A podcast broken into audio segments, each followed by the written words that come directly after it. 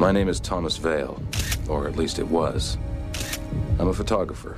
I had it all wife, Allison, friends, a career, and in one moment it was all taken away. All because of a single photograph. I have it. They want it, and they will do anything to get the negative. I'm keeping this diary as proof that these events are real. I know they are. They have to be. Welcome to Nowhere Men, the podcast where uh, we talk about the 90s thriller TV show Nowhere Man. My name is Gabe, And I'm Steve. and we're going to be talking about this show. Uh, so, this is a show probably not many people have heard of.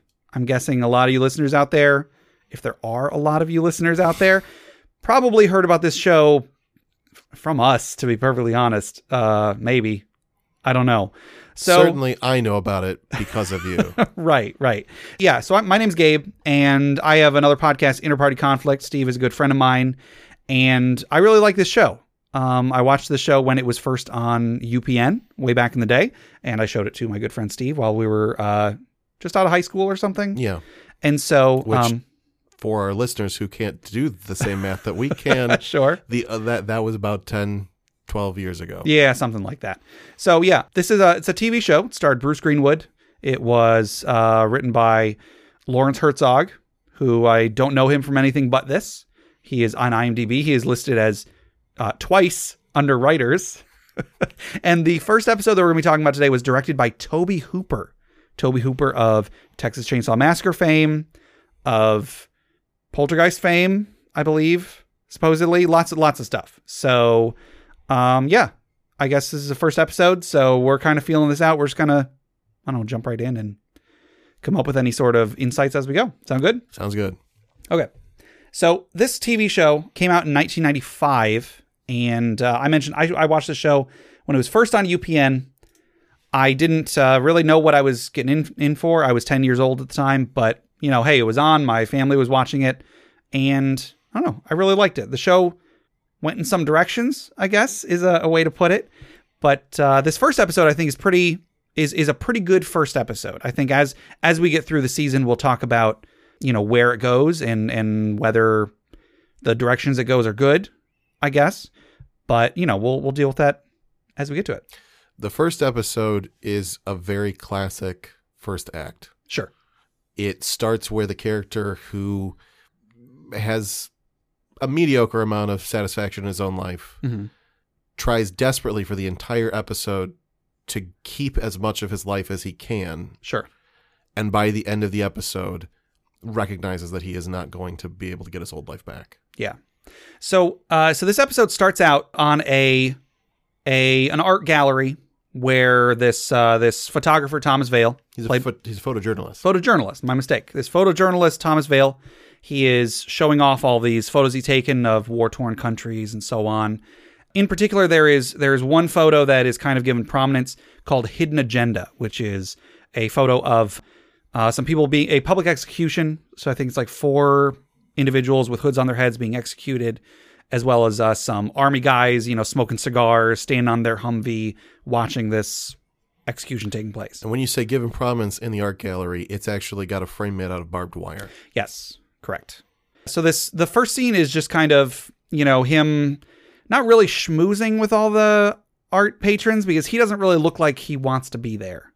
You know, some of them they come up and they tell him like how how powerful it is and whatnot, and he sort of seems a bit uh, not really taken aback, but a bit uh, kind of resentful of like the the positive feelings these people seem to have about the the photos.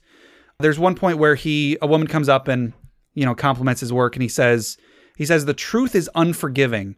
Don't shoot the messenger or the photographer, of course, because he's a he's a photographer, not a messenger. Duh. Well, and the reason that I wanted to make the distinction that he's a photojournalist Yeah. is because I, I didn't have an appreciation for real journalists at the time that we first watched this. Okay. And so I, I, I couldn't conceive of the idea of a photojournalist being someone whose job it is to go and capture important, not told stories Sure, sure. around the world.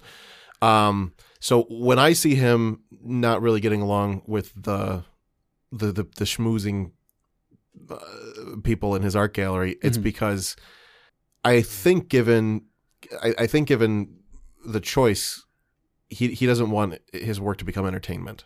Okay, I can see that, think- especially given his some of the things he says later in the episode. I think that uh, that makes sense. Yeah, he the the job of photojournalist is is not titillation. Sure. and that's why I wanted to make the the distinction. And and and it's important because, like a real journalist, you can get yourself into very dangerous scrapes because you are getting closer and closer to stories that, in many cases, there's someone who will not benefit from that story getting out, which is what the premise of this story is about. Yeah. So I, that's that's why I wanted to make that distinction. sure, sure. I guess you got to wonder, like those army men in the photograph. Did they did they want themselves photographed? Right. you know, I guess we'll talk about that more as we go on. Uh, one thing that I wanted to mention is that there's uh, there's another photo here. It's it's sort of like a self portrait of Tom Tom and his wife Allison in uh, it's supposed to sort of be the American Gothic, except instead of holding up uh, pitchfork or whatever is like in between the man and his wife, it's the two of them, but he's holding up a uh, camera. So you know, just a just an interesting little self portrait there.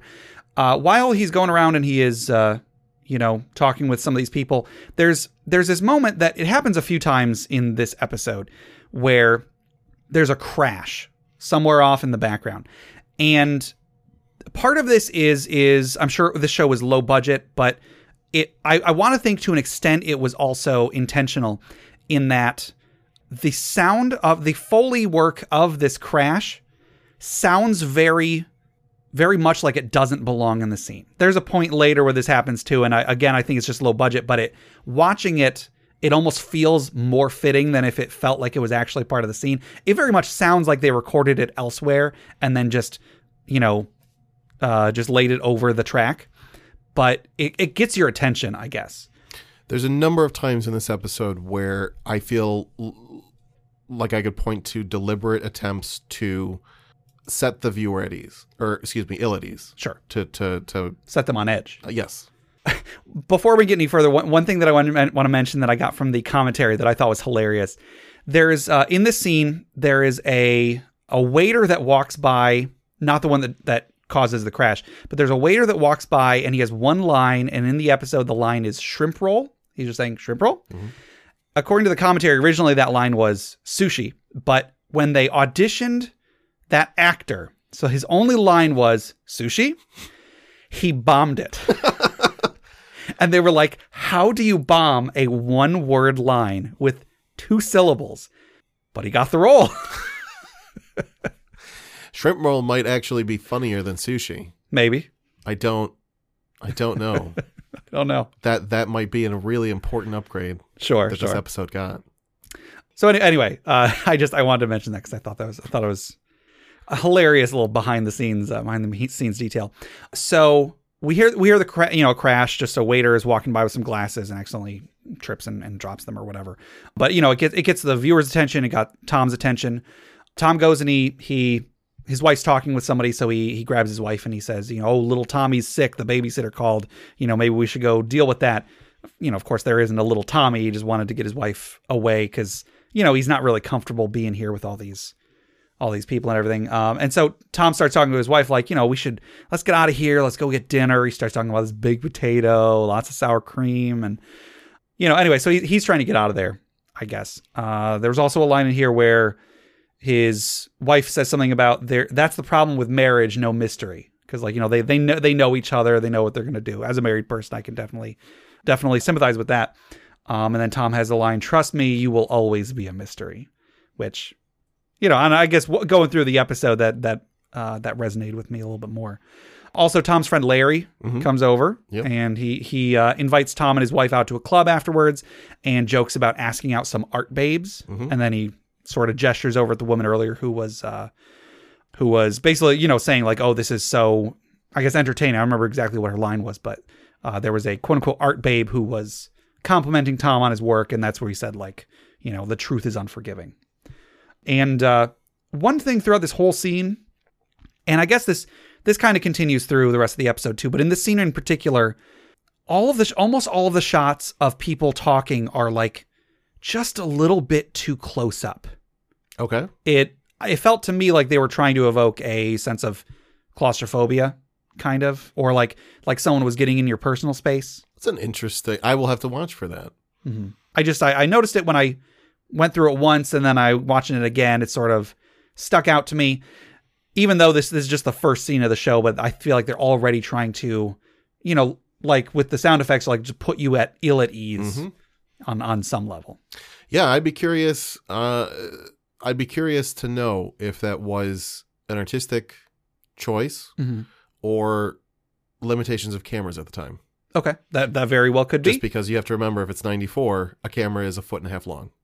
sure, You're yeah. holding a camera in your hand. We have our notes on our phones here, but you know our phones have a better definition than a camera in '94. True. and and it would have been a, a very large object. Yeah. In particular, there's one shot like right at the end of the scene where this this blonde woman sort of it almost looks like she's like coming out of the shadows to to in, you know interrogate Tom or something. I don't think she is, but just it's just a very odd shot.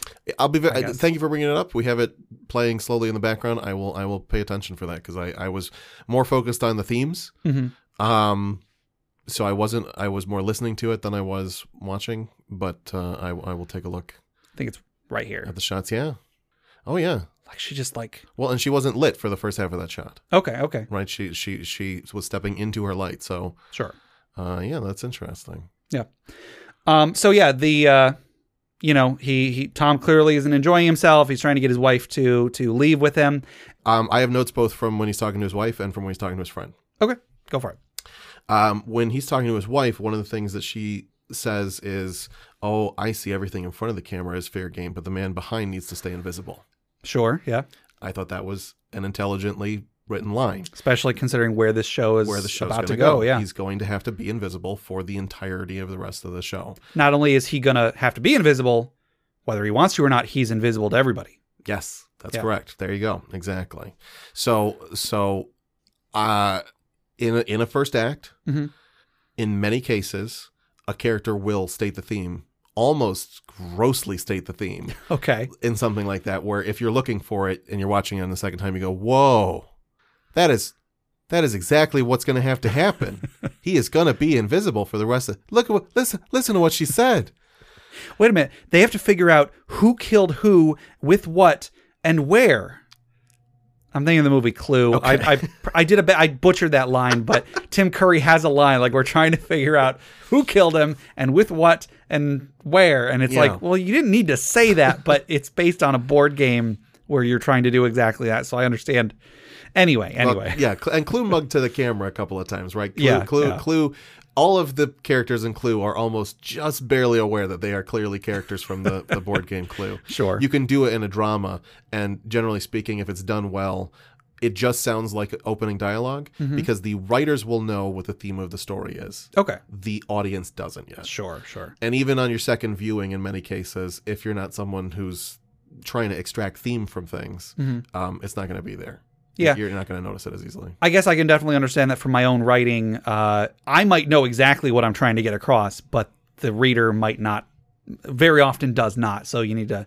You do need to take some some measures to make sure that you do at least make it clear enough for readers or viewers or whatever to to get the theme that you're going for. And it's a very tricky line to walk Mm-hmm. because you don't want to give the audience information that they already have. Sure. That makes them feel very annoyed that you didn't trust them. Yeah. At the same time, we were just talking earlier today about how many you need about a dozen exposures to an ad before your brain will go, "Oh yeah, I should give that a try." Mm-hmm. And so you have to do, you have to walk a line with your audience, going, "All right, I, I need to tell you this thing again. I need to tell you this thing again. I need to tell you this thing again," so that it's there.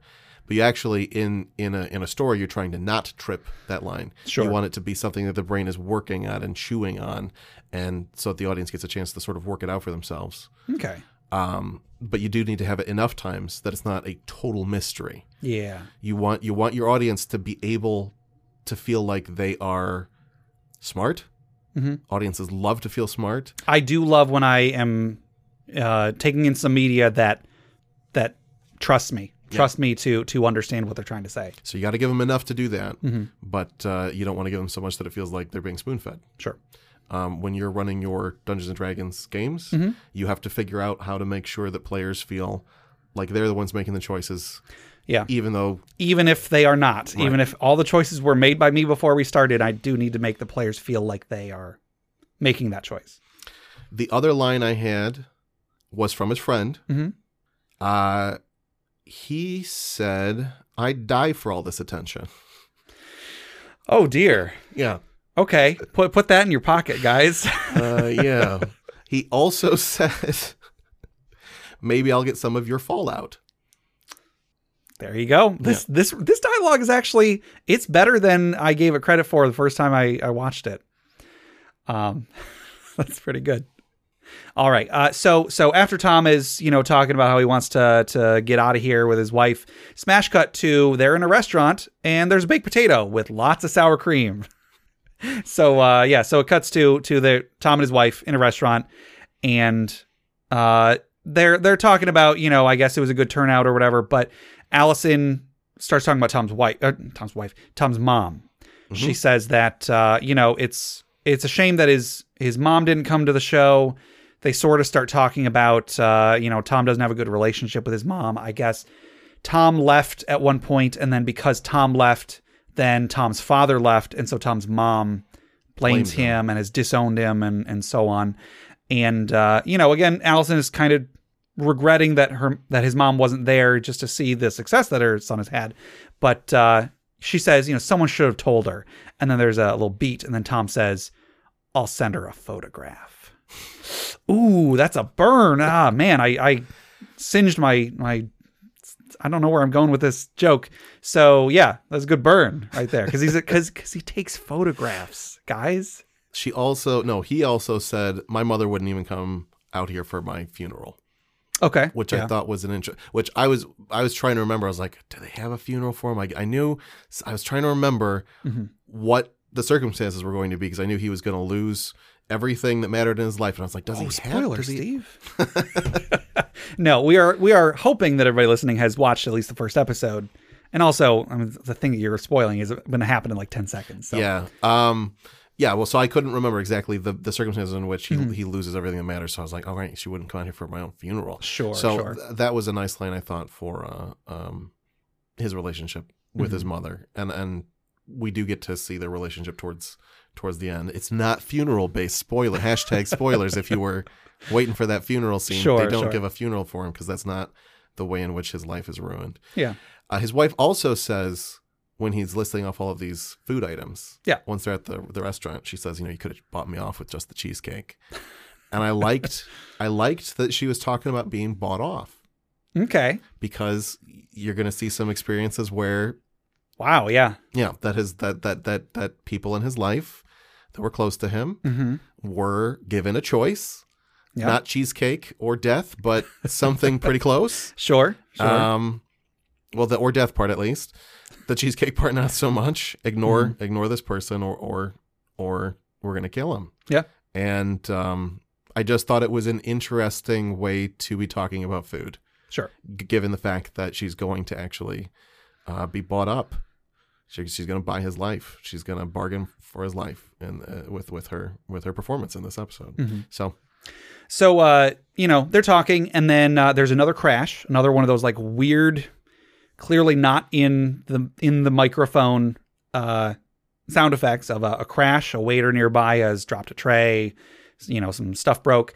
Um, and again, it, it catches the Tom's attention, catches our attention, and anyway, so Tom sort of he relieves himself to go uh, to go to the restroom, and he goes to have a smoke. Like, you don't see people on TV going to the bathroom to smoke.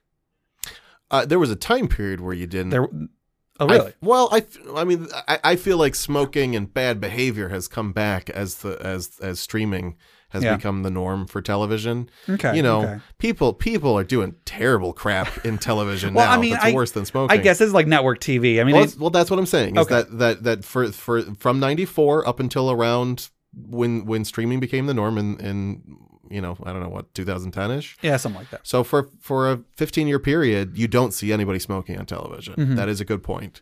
Um, I just meant, of course, you see. God, I mean, we well, see people you- doing crazy stuff I, now. I guess. I No, guess. I, so I just wanted to clarify that that you don't mean today. sure. You mean the Like- days following yeah. That- it, it seems odd that even in this time period they would have. It does. It He- he really, goes- really does. yeah. The stuff you see on TV today, th- it would not be strange to see a character smoking a cigarette in a, in a stall. I'm saying you, you want to teleport the reader back to yesteryear, Mm-hmm. where if a character was smoking a cigarette in a stall, it's because it was a very special episode of Saved by the Bell, and we were going to learn about the dangers of smoking. Right? Yeah, That's yeah. that's the area you're talking about. Yeah. Where it's it's very uncommon because because we were trying to you know reduce smoking, as the Smoking, yeah. norm. Yeah. Um, so he's in when he's in the bathroom, he uh, you know, he smokes a little bit, tosses the cigarette in the in the toilet and flushes it. And there's this this shot where he's he's standing there, he's like putting his jacket on, he's like fluffing his hair or whatever. His, I think his hair looks ridiculous, but um everything about his appearance is like so 1995. he's got a a jean jacket over a flannel shirt, over a t-shirt. And I swear my brother had that exact same hairstyle back in 1995. Yeah. So, you know, it's like Joey Lawrence hair on the I mean, Bruce Greenwood was like 40 when when they made this. When I first watched it, I always thought of him as being younger and it's probably because of that hair, to be perfectly honest. Sure. But uh, I don't know. Back then, I'm sure it was with the times. But nowadays, looking at his hair, his outfit, everything is, it just it's it's just kind of goofy looking. Uh, so anyway, Tom comes out of the bathroom, and there's some other couple sitting in the booth. And this is eight minutes into the show. I was taking some time notes Yeah. to note he he has eight minutes of a regular life before this abrupt change Yeah, that gets everything going. and like it's not like something happened and then it changed. It's not like I don't know he got. I'm thinking of like like uh, in the Matrix um, when Neo goes to he gets like taken by the the agents and like they put a weird creepy thing in his stomach and then ah, he wakes up and then like weird stuff starts happening after that. No, like this is just he's just out. You know, he's going out to a restaurant. He goes to the bathroom, comes back, and his wife's gone. In the same way that we have the two crashes that seem a little bit off A little bit jarring. in the scene. yeah.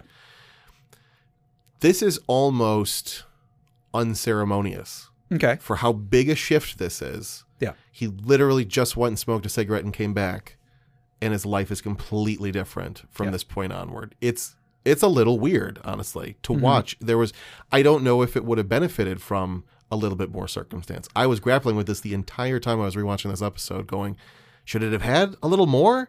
It's it's it's almost like his life ends with a whimper, not a bang. Yeah. But happens with the speed of a bang Okay. it was it was there was no circumstance there was no weird screen effect you know not that there should have been Right, right. but but it it's sort of very it, it suggests the speed at which this can happen that they're mm-hmm. suggesting is a little scary yeah. that that that all of these changes, all of these whatever it is, is it bribes?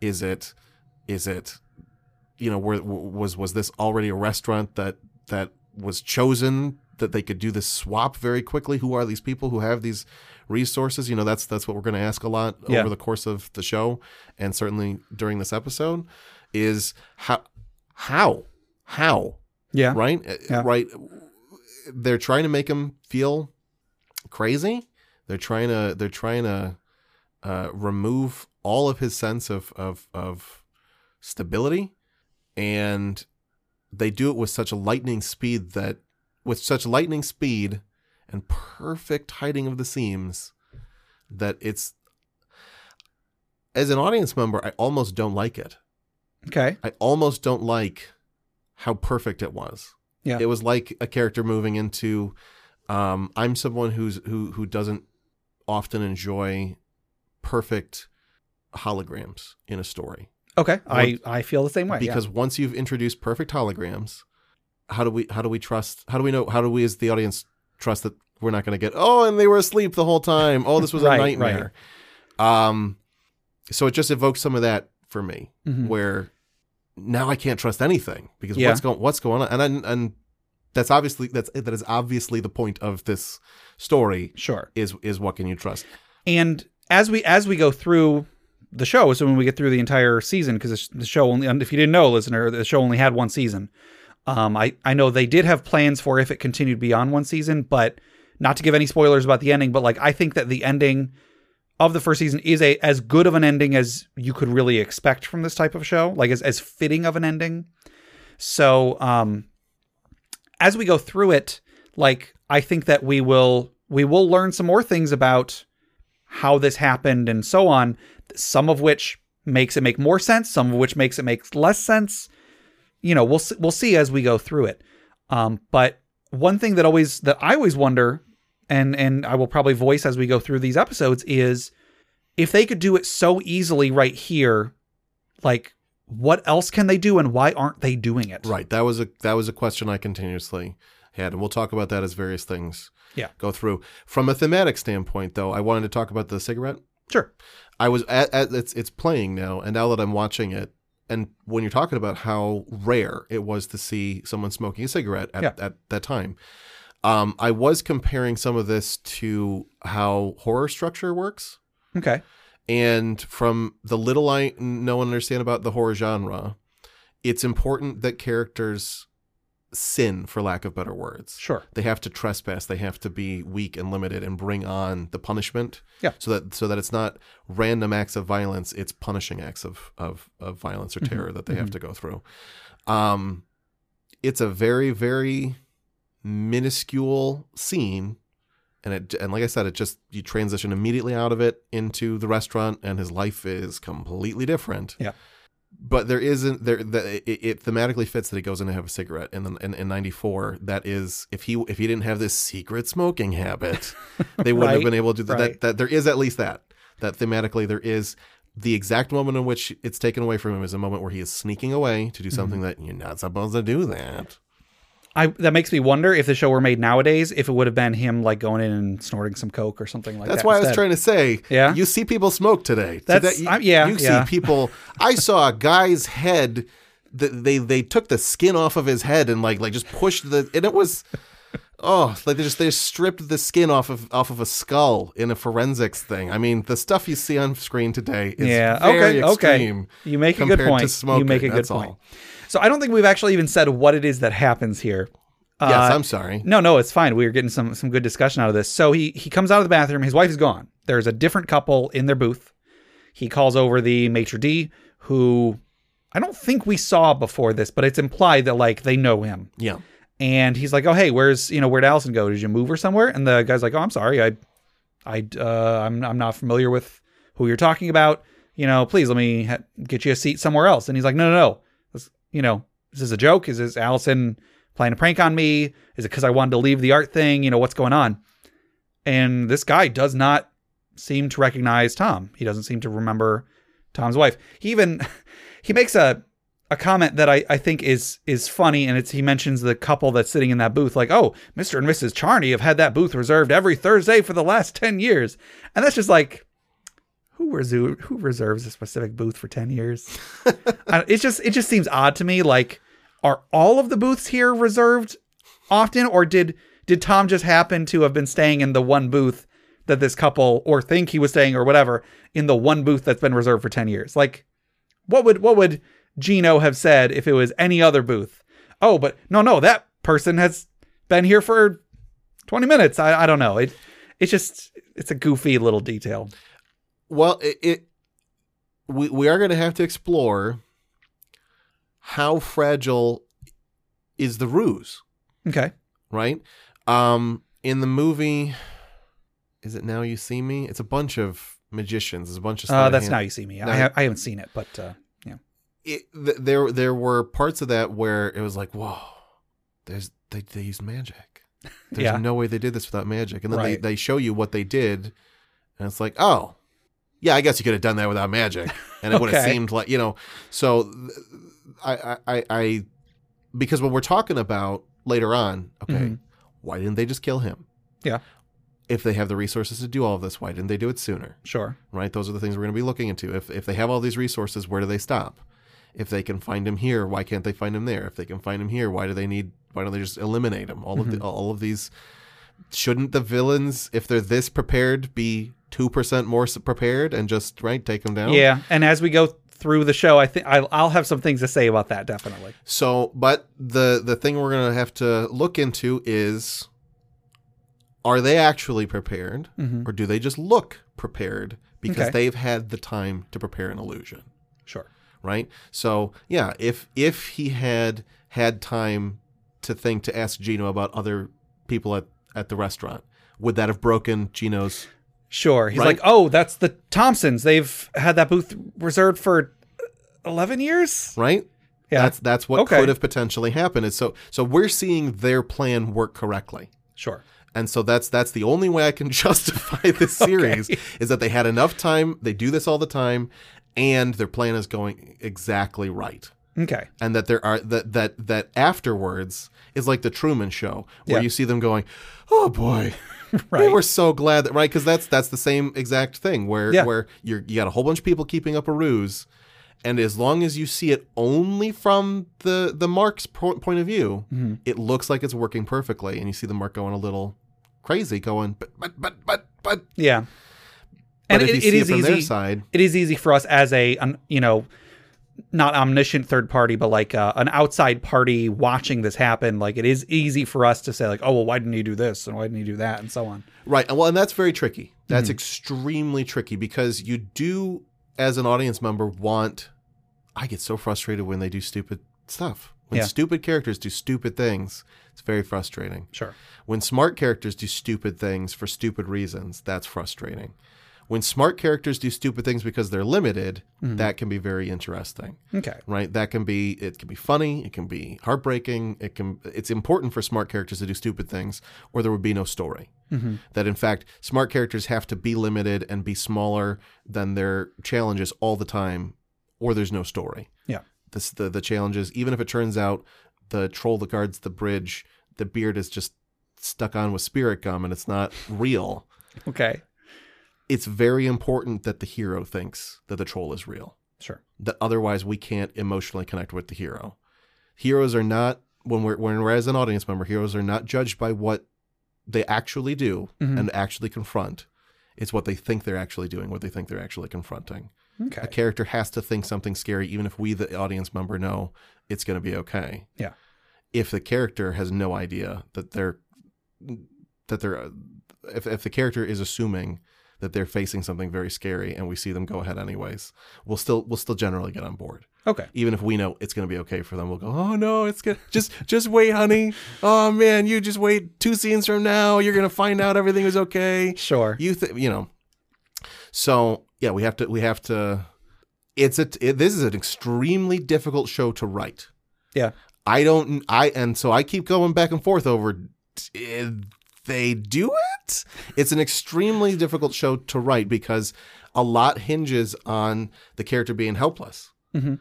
And that's that that's very hard to write and it still be interesting Sure. because it's it's sort of like when we when we talk about in video games is it challenging or is it frustrating Sure. challenging is when we feel like we're the thing that's failing we the player are failing and we're going to get better at it and we're going to overcome the challenge frustrating feels like who designed this how could anyone deal with this Yeah. and i think there's times where the the whatever it is that's that's setting up the ruse Mhm. it sometimes feels very frustrating Okay. there are times where it feels like what how, what if you can how is he how could any person get out of you know get Yeah. out of this um but at the same time when we are studying a character when we're watching a character a good writer has picked the character who's going to break the system Sure. right the time where it was different and there's even a line later on where one of the characters says you just don't understand most people just give in Yeah. right Yeah. and so he's the char- he's the one who didn't give in Sure. and that is what And that's makes- why we're watching his that's story. why we're watching his story. Um, we'll have to talk later about whether or not that's enough, Okay. Okay. um, because I don't know if him being the one who is different is interesting enough. I think he himself has to be interesting. sure. And we got eight minutes of his life before his life was Yeah. before this got Yeah. started. Um, it's not impossible to Mhm. make us love a character in eight minutes. I loved his wife in eight minutes. Sure. Um, but I wasn't super invested in him yet. Yet at the same time, if it were his wife, his wife is kind of a little more uh, together. She sort of had her life together. Yeah. Uh, he clearly had unfinished business. He clearly wasn't. He he, he had a mixed relationship with his public. hmm His job was sort of interesting, but he wasn't out doing his job. His job takes him to these dangerous places, but he's got this really awesome wife back home who probably worries about him Yeah, when he goes to yeah. these places. And he's got a smoking habit that he's not telling anybody about. That's what we know about him. Sure. So it's clearly someone who's got some stuff to work through. Yeah. And his wife sort of just seemed together. Uh, so she was likable but together, and that doesn't make necessarily for a great Yeah. protagonist. Um, And then there's the question of with what we see later in the episode, how much did she have together? I don't know. yeah. Yeah. So so anyway, Tom, uh, his wife's gone. He asks Gino what happened. Gino does not recognize him. Tom gets a little belligerent. The bouncer, I guess, or what? Some some some big tough guy that works for the restaurant came Really over. yes, came over and uh, escorted him out and made some comment about like if he had his way, Tom wouldn't still be breathing. You know. So uh, Tom gets escorted outside. He's left outside with no car. He says to the Charneys, "You're picking up the check." um. So That's he the couple that was in his. that- that- that was in exactly exactly. booth. So he uh he goes to a phone booth and when we were first talking about doing this show, you you said to me that you were gonna pay attention to the lighting of this show, or like some you made some comment to me to me about like whether or not the lighting was gonna be good. Yeah. Oh boy, the lighting in this show is pretty interesting. When he leaves the restaurant and then when he goes to this uh to this phone booth, like it is like it is intense Yeah. Let's let's roll it back here. Like when he first comes out of the restaurant it's you can sort of see off in the background there's like this like these like bright green spotlights or whatever. But then when he's in the phone booth especially like they've got they've got some gels working double duty on those lights. It's uh it's pretty crazy. It reminds me a lot of there was a around this same time there was a pilot for uh a like an X-Men TV show basically called Generation X, which I have a lot of fondness for despite the fact that it was terrible. And the entire thing is like bright green, bright yellow, bright pink gels just being like everything in the background is is it's all dark but lit with these crazy colors. And so it's it since it's from around the same time, it might have also aired on UPN, I don't recall. Uh you know, it's just it's it's another thing of the time that I think is uh, is worth pointing out. It's definitely better than a sitcom. Sure, It definitely is a stage as a step up from from from a sitcom. sure, There's there's mood to it. yeah, Even if sort of like you've said about the sound effect, the foley work for the crash, Mm-hmm. it's a little bit budget mood. yeah, It's mood. Yeah. It's mood. They're definitely at least trying. Sure. That's what that's what I was curious was is it going to look like it was lit with one fluorescent and everything is the same flat Right. But just the fact that we had the woman who who who comes out of the dark into her light Mm-hmm. um at at the at the photo gallery. Sure. There's clearly there there is actual lighting design. Okay. They might not have had a ton of uh, budget to make it, you know, sharp and interesting. yeah, Um but they did they did make it uh particular, I yeah, guess. Yeah. It's on purpose. Yeah, yeah. So uh, so Tom tries calling number. I'm guessing probably calling home or calling his wife or something. Uh, but the number doesn't work. You know, it's, it's out of uh, out of out of order. So he calls a cab. The cab takes him to his house. It drops him off. He runs through the rain uh, to get to the door. Takes out his key. Key doesn't work. He knocks on the door for like two seconds, and then his wife shows up. So it, it looks like it's like the middle of the night. But uh, anyway, his wife shows up at the door, and she uh, does not recognize him. She asks him who he is, what he wants, what he's doing there. She threatens to call the police. I don't know if this is intentional or not, but to me, it might just be bad acting. I don't know, but it like she, it's hard to tell whether she actually doesn't know him or if she's trying very hard to tell him, "I don't know you. Get out of here, or I'll call the police." I don't know. You know, it's. I think that's up to the, up to the viewer to. I was about to say reader, up to the viewer to, to determine. But um, the dog doesn't recognize him the you know Tom makes com- some comment about like oh you don't like you're mad at me too. And uh, then some other guy shows up who is uh, apparently her husband with a shotgun. And he tells him you know thinks he's drunk tells him to go sleep it off somewhere. He says you can either turn and leave or I can blow a hole in your leg. Which that's I guess that's a thing to say. That's a weird a weird statement to make I guess.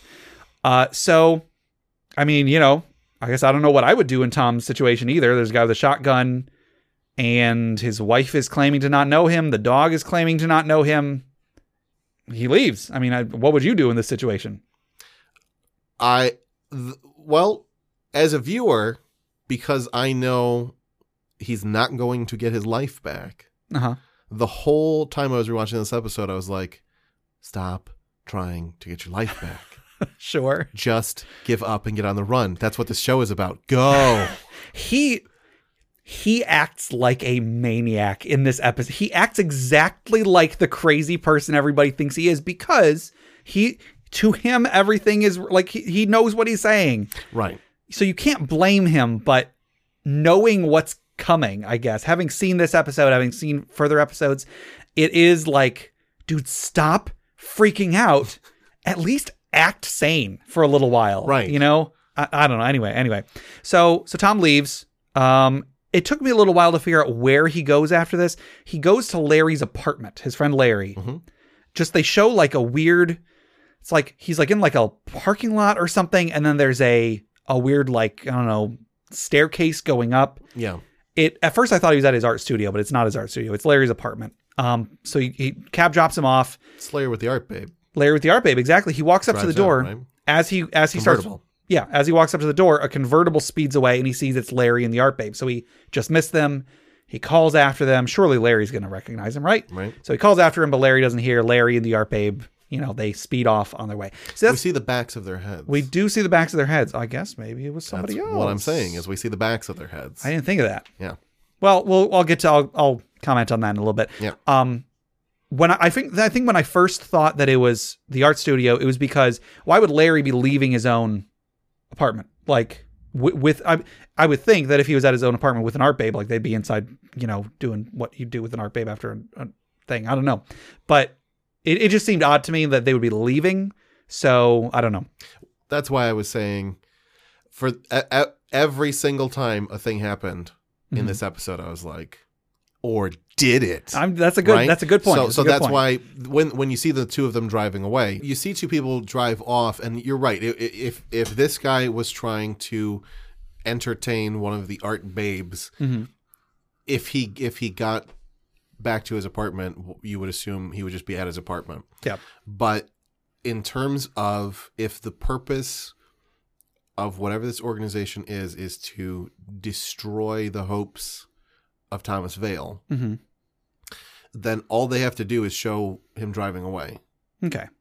The guy could have been in there at that time, Yeah. alive or else. Alive or something else. Something else. Okay. Um, but that's what I'm saying. I, I, I honestly think he was probably dead by that point. Sure. Spoilers for the rest of this episode, but um, he's going to be dead at some point. Mhm. I don't know, and we're going to talk about why that one's why he's allowed to be dead and not Thomas Veil. That's going to be a very interesting question for the next 25 episodes. Yeah. Yeah. but if he was if he's going to be dead ever, Mm-hmm. I think he very easily could have been dead then, and those were and those were just part of the, the Sure, actors. sure. So, uh, so Tom, um, he gets another cab, goes to an ATM. I think it's noteworthy that this AT- this uh, cab has an ad for Chicago on top of it. Mhm. I'm pretty sure this show takes place in L.A. or somewhere on the West Coast. Like, I know that a lot of it was filmed in Pasadena, Sure. but for whatever reason, he takes a cab that has a big old ad for Chicago, the Windy City. So I don't know. Anyway, so he gets um oh I'm sorry, that actually the sorry, the cab is after he goes to the ATM. He goes to an ATM to get money out, but when he puts in his card, it doesn't uh, of course it doesn't work, you know. Right. He it tells him it doesn't work and then it eats his card. And this is tricky, right? Because as an audience, we expect it not to work at this point. Sure. As soon as he walks up to his house, we've seen Back to the Future, Uh-huh. right? We've seen a person go to their house and the people who they think live at that house are not living at that house. Sure. So it is tricky to layer in the things that he's, he's, he's stubborn. Yeah. He does not know that he has had his life uprooted. Has he not seen Nowhere Man before? This is, but, but once he finally gets to his studio, we can you. What's the timestamp here? uh, it is about 14 and a half minutes. So it takes it takes almost 15 minutes before we know why this is happening. Sure. I don't know if I agree with that from a from a I, I, don't know that that's the smartest thing necessarily for audience retention, which was different in 1994 than it is today. Yeah. That was 24 years ago. Something like that. Yeah. Oh, let's not do that math. Oh my goodness, that is a long time. ago. But today, when you're building a pilot, you you're not afforded 14 minutes of audience attention Sure. before you explain why something's happening. Because the first the, the first time you're watching the show, mm-hmm. You don't know if he's going crazy. Yeah. You don't know if he's gone into an alternate reality. Sure. You don't know, right? You don't know if this is a magic show that has weird supernatural effects or not. Yeah. You you, you don't know what's actually happening, but but I think worse than that, Mhm. for audience retention purposes, you don't know why. Yeah. It's not clear. He had a bunch of photos. It would be unrealistic. I, I, I would not believe that there would be a person who'd be like, oh, I bet it was because of a photo he took. Sure. it's possible in retrospect, or if you're super smart, or if you deal with photojournalists a lot, and photojournalists get Uh, a photo. If you like were best friends with a photojournalist who gets death threats, you'd be like, "Oh, I know mm. why he, I know why his life's being uprooted." but it's a very long time to ask your audience to trust you, sure. and so you are then almost required much bigger payoffs than we get in this show. Yeah. I don't know if it's, it's it, I think it's worth mentioning that this first episode was a it was based like when it was when it aired on TV, it was an hour and a half block of TV. So it, the show is normal would normally be an hour with commercials. This was an hour and a half with commercials. So like it's not even one of those pilots where they it's two like they can split it into two episodes. This was an episode and a half. So anyway, I mean, I don't know if that was like, well, well, this episode is going to be 50% longer, so maybe we could wait 50% longer before cluing in the audience as to as to why. I don't think that's how it works, but Right. And I know. don't think that's what it was. I think it was because because when I work with you with your writing, Mm-hmm.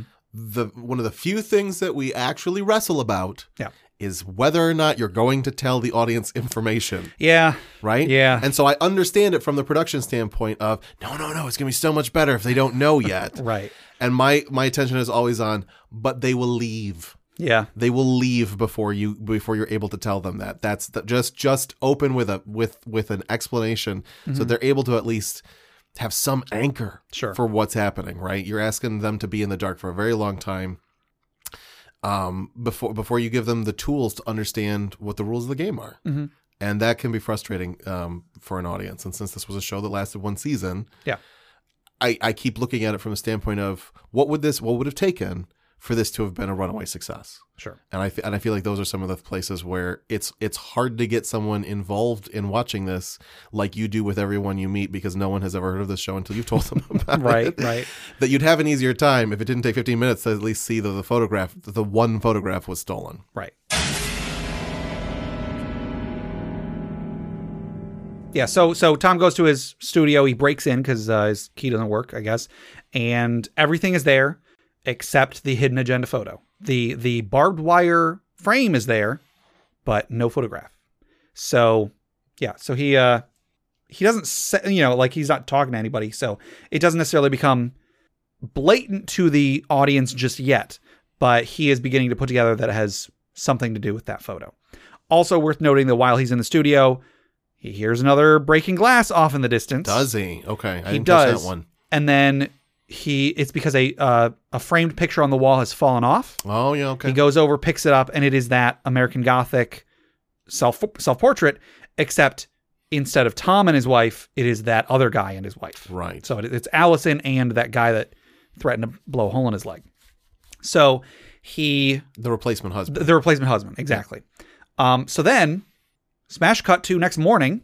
He's at home. mm-hmm. You know, kid around a bike rides by, tosses a newspaper, and uh, oh, it's all a bad dream. Cool. Okay. Cool. Let's see where this show is going to go after this. Then. Well, I, I the thing was when when we got there, Mhm. I wasn't sure what was happening. I was like, okay, how did he get from the studio Yeah. to his house? Yeah. I was like, all right, maybe they knocked him out or something, and he's got a gap of time, and Mm-hmm. they moved him back to his house, and now she's going to be replaced with an actor. Oh, That's what I was expecting. That's actually kind of interesting. I would like to see where that show goes. yeah. Uh, well, so so he gets up. He, uh, you know, his wife's asleep in bed. The dog's chilling on the floor. Dog, you know, dog doesn't freak out or anything. He goes and he like washes his face in the bathroom, and he's like, you know, talking about it's all a dream. And then he goes over to his wife, who's like she's facing the other direction, and then he says, uh, "The only remaining question I have is, who is the other guy?" Which strikes me as odd because if it was a dream, how would she know what he's talking about? But at the same time, having been a husband of a wife who has gotten mad at me for things I did in her dreams, I can sort of rationalize with the I don't know. Anyway, um, so he goes and he he grabs his wife and sort of pulls her to face him, and she has no face. That's right. Yeah, It's and it's legitimately disturbing. yeah, it is possibly the only jump scare this show ever has. I don't I don't recall. And again, in terms of your audience doesn't know what the heck is going on now, Mm-hmm.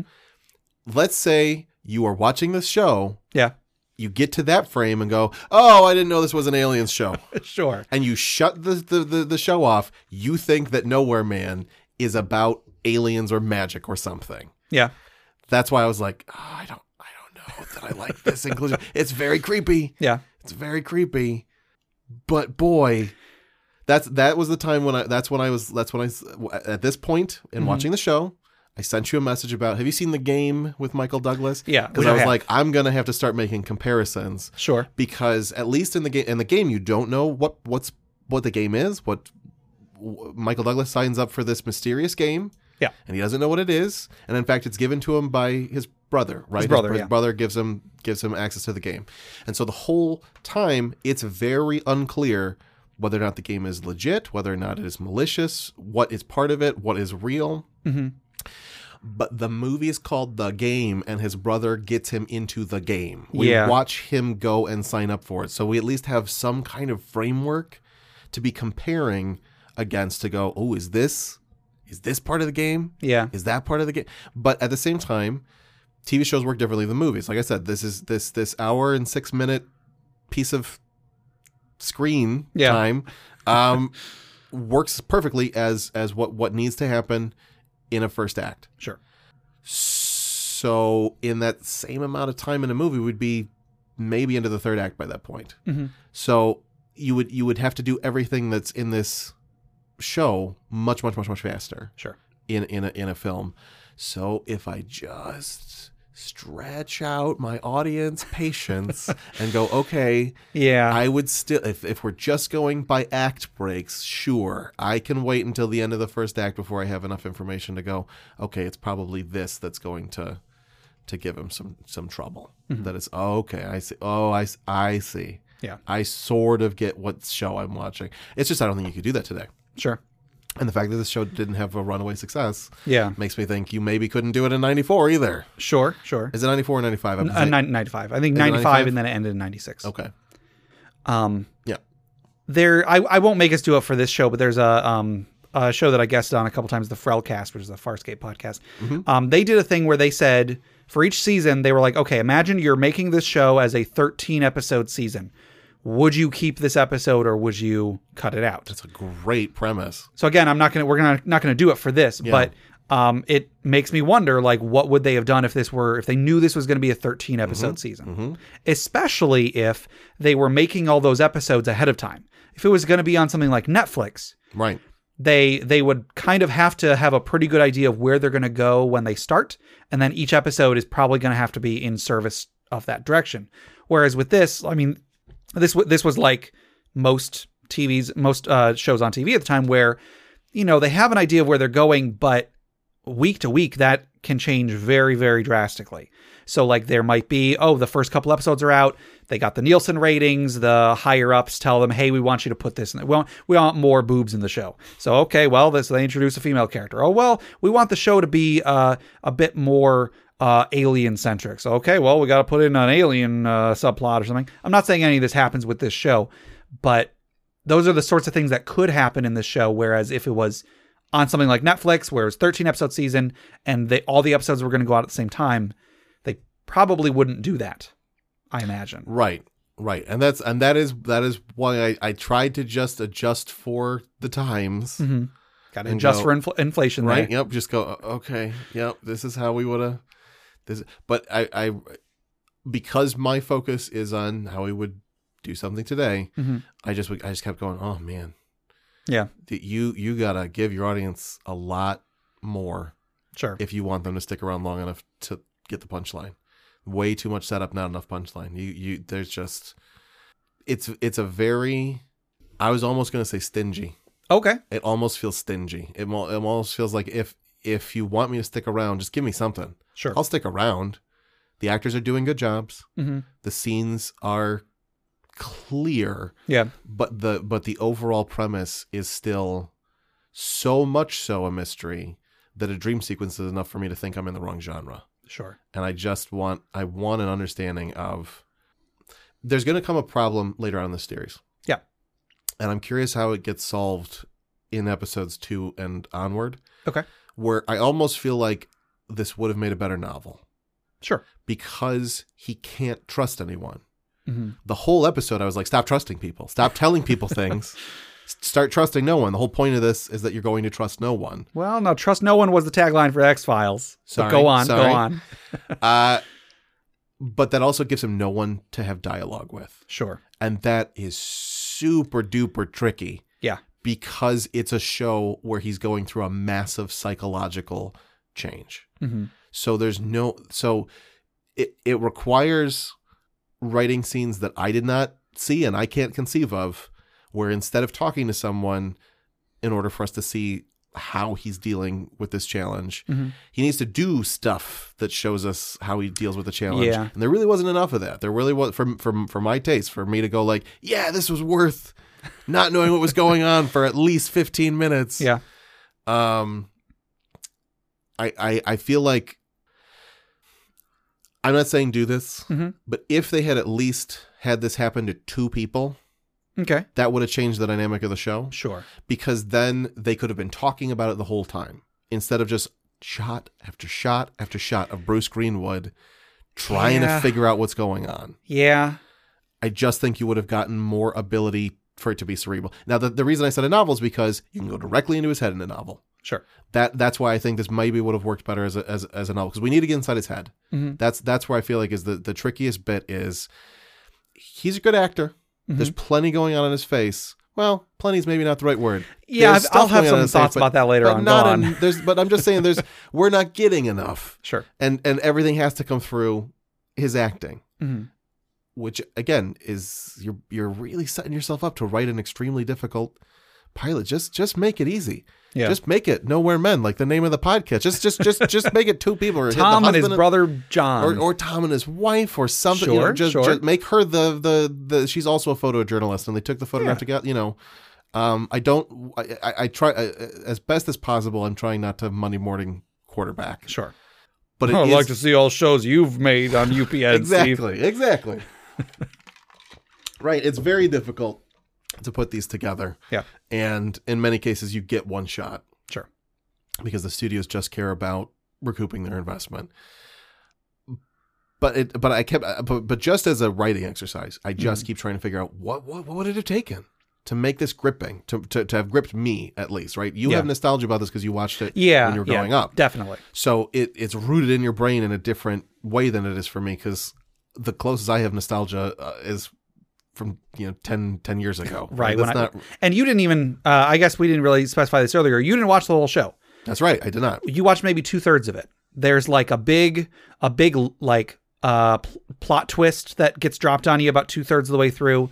Uh, and then there's a good number of them after that too. You didn't get to any of those. You just got to one of them. I don't even know if you remember it. I don't remember. I I remember so little about Okay. this. Like I said, when I when the, when we had the my mother wouldn't come to my funeral line, I was like, "Is there a funeral that she has to come to? Yeah. Like, is he does he have to fake his own death? What is this show? I know he's on the run the whole time. What is it? I so I I remember very little. Sure. Um, yeah. So Dream sequence. dream sequence is have. over. Whether that dream sequence worked or not is up for debate. But uh, anyway, next scene is it's daytime, and there's a car outside of dry cleaners. His wife Allison comes out of the dry cleaners. She gets in her car, says hello or goodbye or something to the, the owner. Gets in her car. Tom pops up pops up out of the back seat, and he doesn't like have a weapon or anything. He just kind of like says, I don't know. He he just like he scares her. He tells her drive, you know, drive. We'll talk as you drive. So she talks as she drives. As they drive away, of course, though the uh, sto- the shop owner sees this. He he sees someone else is in the car, and I think that is an important detail because if he, they didn't include that, it's like a two or three second shot of him like suspiciously, you know, looking over. If that weren't there, it would be very easy to say, "Oh, there's there's a conspiracy here because someone knew that this was happening." Right. But the fact that they did show that this was just a person at the shop that she was at saw that he was there and called the cops because there was just a guy in her back seat, that there's a lot of points in this where the viewer is is kind of intended to be questioning is this real Right. or is Tom just crazy? Right. You know. and you and and and again i i am sure that's what that's why the decisions were made to not give the audience more information Yeah. and it and it the, the the problem is it is effective in causing that experience Mm-hmm. i just don't know that that's good television Yeah. is where i've just been coming from Yeah. is that it you're absolutely right it is very very believable that he's crazy Sure. Even knowing the whole scenario, right? Even even having seen beyond this episode years ago, Mhm. it is st- th- there is a part of me that's going, yeah, the the y- y- you're crazy, Tom. Sure. Just just stop. But like him being crazy could work for this one episode. But if that is ac- if th- there's no way that Right, you can no go that 25 episodes There's of this no and have it turn out going on. oh no he was actually crazy the whole time Yeah, you know right. No, it's just that that that the the deception really does. it- is designed for you not to be able to go, oh no, the conspiracy people got to him. yeah They don't give you that. right They they they really until the last shot where the guy shows up in the the truck with the Yeah, yeah. the cigar stuff. That, that's a callback to earlier. Mhm. There's still a sense of like how much of that was real and how much of that you know uh, was was orchestrated. yeah Um, by the time I was uh, uh, when when I was watching this this time around, and that's why as soon as the the cop does catch up to the car that's that supposedly has been called from the the the dry cleaner. Mhm. Um, that's when I was like, "Can you go watch Adjustment Bureau?" sure Because there's a scene in Adjustment Bureau where he where he's stopped by a cop, and Matt Damon goes, "Oh, you're not you're not even a cop, are you?" Right, and I was like, "That's that that scene, which did not exist at the time we were watching this, Yeah. and the time that it was being made, um, just made me like, oh, this is not even a real cop. Mhm. It could be a real cop that's going to catch up with him. Yeah. Um, but is is it? I don't Yeah, I don't you- know that it you- is. you don't know This this show made me paranoid. Like I just I just kept raising my level of paranoia to match the circumstances of this show. yeah Um, but the first time I was watching, it, I'm sure I was just like, oh man, sure sure so uh so yeah tom he pops up on the back seat and he starts asking his wife he's you know he's like who put you up to this and she's she says she doesn't know. She's like i don't know uh you know it was it was that's some pretty aggressive. some men some men put me up to this. They they said that if i said anything that they would kill you. And he tells her you know i think it was about this photograph. She asks who they are. She doesn't know. And like okay he's it's like he breathes a sigh of relief. He- there's like a sh- part where like he like puts his face down. Like you can see this is like Yeah, this whole time he's been thinking i'm crazy and Right. then her finally saying like they told me I- they, they would kill you if i said anything it's like he finally realizes okay i'm sane right. then there's another one of those sound effects where it clearly was not diegetic sound Mhm. and again i probably it was probably just because of low budget but it it gives the whole show this like dreamlike quality to it Yeah. where you hear a cop car behind them and you know just the little squawk of the the the cops alarm or whatever like it it's very very obviously just laid over whatever audio they already had. But cop pulls them over uh cop and, and tom even says he's like yeah just pull over. Don't you know don't like he does not encourage her to avoid the police or anything because he's relieved. He's relieved that he's he's with his wife. Right. clearly she was doing this to save him. She's she's acknowledged that she's his wife. So she pulls over cop comes over asks him to get out says that somebody saw there was someone in the back seat and tom's like oh don't worry. I'm i'm her husband. It's okay. It's okay. And then he asks the wife he asks alyson is this your husband? And she says i've never seen this man before in my life. And it's not just that but then she looks straight at him and he's like but you said and she's like what did you expect me to say? And again, going back to the scene where he shows up at the house, judging by the way that she is saying it, Mhm. whether she is a good actress or a bad actress, she is either saying, What did you expect me to say? You're a maniac, or What did you expect me to say? He's in on it. You have to believe me. Like there, there, there is subtext to be read from her her voice, but it, for me as a viewer, I can't be sure if it is like if it is because of good acting and good writing or because of bad acting and bad writing. And that's always where I'm coming from in terms of if you're going to hide stuff from your audience, you have to convince them that you have everything under control. Sure. And I, and so you are, you, uh, w- without some prior endorsement, Mhm. hey, watch this show. They know what they're doing. Sure. It's going to seem like it's one thing. It's not though. you know, there, there because there are ambiguous lapses Mhm. here and there. Yeah. It's harder and harder to to to to to ask your audience, okay, but but but maybe we did this on purpose, Yeah. right? Because it- that's why that's why when when we're talking video games, Mhm. Dark Souls is allowed to do this crap where they don't tell you everything Sure. because we know that Dark Souls because it's been been seen and someone gave you Dark Souls and said these people know what they're doing, right? Right, right. When when when games quote unquote inspired by Dark Souls, They miss the point. they miss the point. They then they, they oh, it's so much worse than they miss the point. They bungle it terribly. yeah. It's because they they don't understand they they have they have recreated the shape of Dark Souls. okay. Um, this is a metaphor from making comics, from understanding comics, Scott McCloud. Mhm. The way that many young comic artists will copy down the line art of their favorite character, and it looks really good to their family. Oh wow, Yeah. you're going to be a comic artist.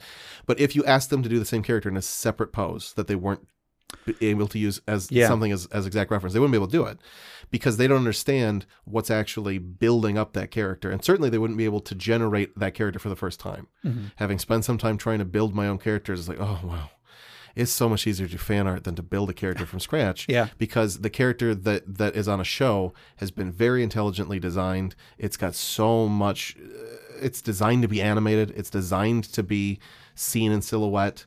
A lot of intelligence, a lot of smarts went into this character looking different from that character. Yeah. You go to make your own. It just it requires a lot of skills.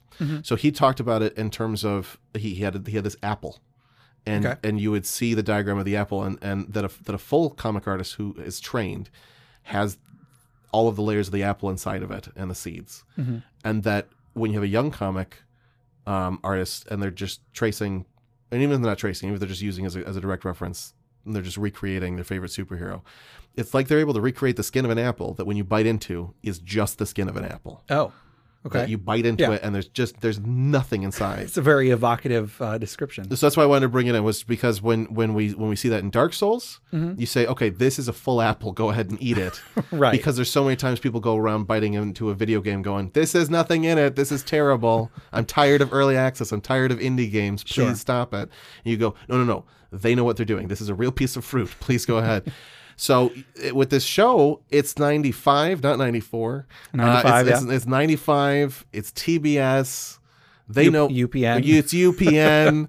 It's, It's not know- even as good as TBS. so it's it's you, they've got to they've got to prove that they have all of the layers of the apple Mm-hmm. Yeah. if they're going to have any uh, any sort of ooh does this mean that or does that mean does this mean you know th- they they they leave me with when we don't know if something was intentional or not in Dark Souls Mhm. because we we we've we've studied the director. We know that there was intentionality. There's occasionally, ooh, maybe we're stretching it too far, but for the Yeah. most part, we know that it was deliberately designed to cause us to ask our own questions and seek our own answers. Yeah. That we were not they were deliberately not given enough information to know what the real story was. Mhm. But they know what the real story is, or at least, or at least at the at the very top, there's some very strong. It's not. Well, I don't know. You figure it out, right? Right. There are some moments in this where it feels very. Well, I don't know. You figure it out. Where it's Yeah, and um, I guess small. I mean, not really spoilers, but like sort of small spoilers. I've read uh, a couple interviews with the creator, and to an extent, it kind of was like they're they're they they were throwing around a lot of ideas, even as far as the middle of the first season. That was when they were like, okay, that I that one idea that we had a few episodes ago, let's go with that for the rest of the season, and it it does I think it does show. I I haven't watched so far I haven't watched as far as I think it's the third episode, but the third episode deals with some stuff that I don't think ever comes up again and has really weird implications as it's presented. So when you know when we get to that point we'll talk about it, but I do think there is a lot of visible DNA here that didn't come from anywhere and didn't go anywhere. So that's so so because that's what I'm getting the sense of from what I recall and from what I'm seeing now. Yeah. That's what I'm saying in terms of you can keep your audience in the dark for 15 minutes. Mm-hmm. And at 18 minutes, at 17 minutes he's in the car and he's very aggressive with the wife. Yeah. And at 18 minutes uh she finally tells him. And oh halfway through that minute they have a wonderful moment of relief like you said. I think he puts his head on his shoulder or Mm-hmm. Yeah. something like that. Um so you can go 18 and a half minutes before we first have our first moment of, oh, thank God. Yeah. Right? Oh, oh, okay, a moment to rest. But you better know what you're doing. and I don't, uh, from everything I've I've heard just now confirmed, n- not necessarily the case. Yeah. And so if you're not going to be able to deliver on that high level, Mhm. just just just give your audience the things that they that they ask as a baseline from Yeah, every other yeah. TV show and then do slightly less cool stuff later, but you have an audience for it was just where my request had gotten to. Sure. The longer I watched the show, I was like, okay, are you going to deliver on all this cool stuff or Yeah. you just doing a TV show cuz at in 1995 TV wasn't considered a high art form, Sure. which is an important thing to remember. Yeah, that's true. That that that now TV is considered no less than movies. it was at back then it was basically this is how you sell stuff. Right. You you make a commercial and then you finance a television show to show your commercial. Yeah. So yeah, as as a thing that sells commercials, ooh, uh, maybe Yeah. maybe it did a good job. but in terms of getting your audience to come back from the the the break, that's that's the thing about network television is that from everything I understand about net, network television, they are the masters of making sure that you sit through the commercials, come back, and sit through the second set of commercials. Yeah. because if if they are only allowed if they're only able if they only have an audience that sits through one set of commercials that cuts all of the other commercial money out of their That's of their true, yeah. budget so it just felt you know it wasn't Shonda Rhimes it wasn't I'm going to make sure that your hand is held from Okay. this commercial break to the next commercial break to the Yeah. next commercial break to the next commercial break that that we're going to make it so you've got to come back it was very yeah, so Nowhere Man's happening. You gonna watch that? We're gonna show you some commercials. Like I can't imagine watching this show with commercials. I've Yeah. never had that that exact thought, but oh boy, Gabe, Yeah. an extra what twenty four minutes of commercials, Something like that, yeah. right? Interspersed. Oh, Mm, there are so many shows that that when they first came out, Mhm. and the only way to watch them was Hulu with ads. Sure. There was no such thing as Hulu without ads yet. That it only took one or two commercial breaks for me to stop watching that show Okay. because I had to watch. I had to sit through commercials Yeah. in order to be awarded the next segment of the show. And if the show wasn't really doing great, I had 600 Steam games that I could be playing Yeah. or yeah. all of television on Netflix. so back when Netflix had TV shows on it and not just their own content. right, right. So this show was tricky to want to stick through Yeah. and I didn't have to sit through commercials. You, You had to, if you had to show up at an exact time and sit through commercials. But then again, what else was there to do? That's there wasn't, very- there that's wasn't true. Netflix. There That's a weren't good point. 600 games on Steam. That's exactly you know. true. You own two video games. they were they were a generation behind. Right. And you had a VHS tape of Spaceballs. That's what that's what 1995 was. That's that's what 1995 was for anybody who uh, was not there. so that's a good point. That Yeah. that that's that that is that is that is that is I am not giving them a fair sure, uh, but, but you know, everybody has to has to judge things based on when you saw it. yeah. If it worked then, that doesn't mean it worked now. Yeah. So Well, we'll we'll keep going yep, and yep, and yep. you know see see if your opinion changes. Maybe Right. maybe it will, maybe it won't. Yep. I don't know. Um. So so you know, Alyson basically uh she throws him under the bus, figuratively speaking. Mhm. Uh, and Tom being the guy that just will not act sane Yeah. screams, "They're all in on it!" and attacks the cop. the cop you know, beats him down. The cop has is a cop. I I wanted him to attack the cop. Really? I, I just I, I was mad that he didn't get away. Yeah. I was mad that he attacked the cop but wasn't prepared to follow through on it. I was like, get out of there. You're right. They are all in on it.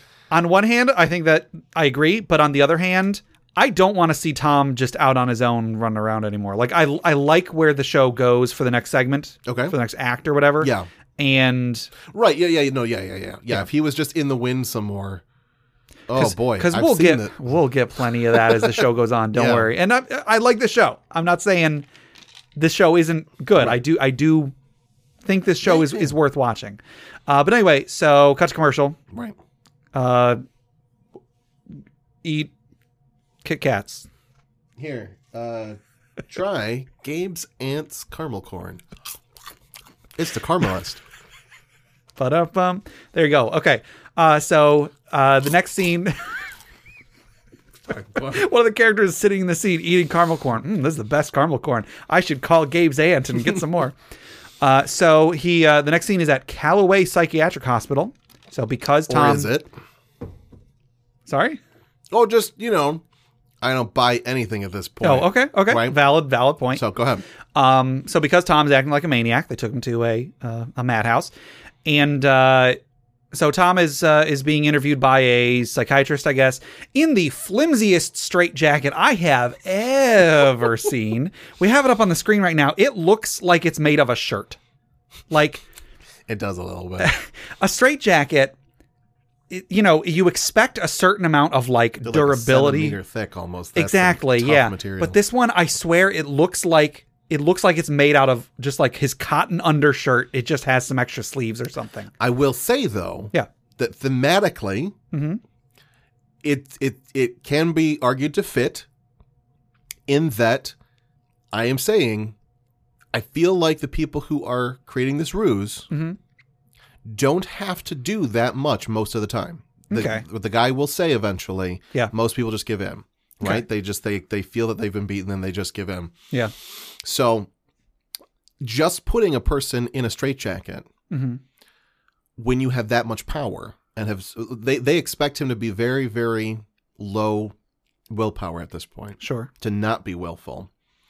And it reminds me of a, a story about and I don't know that this is true but this but the but the idea is you can you can keep an elephant in check by putting a chain around its its neck and uh, that's bolted to the ground uh-huh when it's a baby.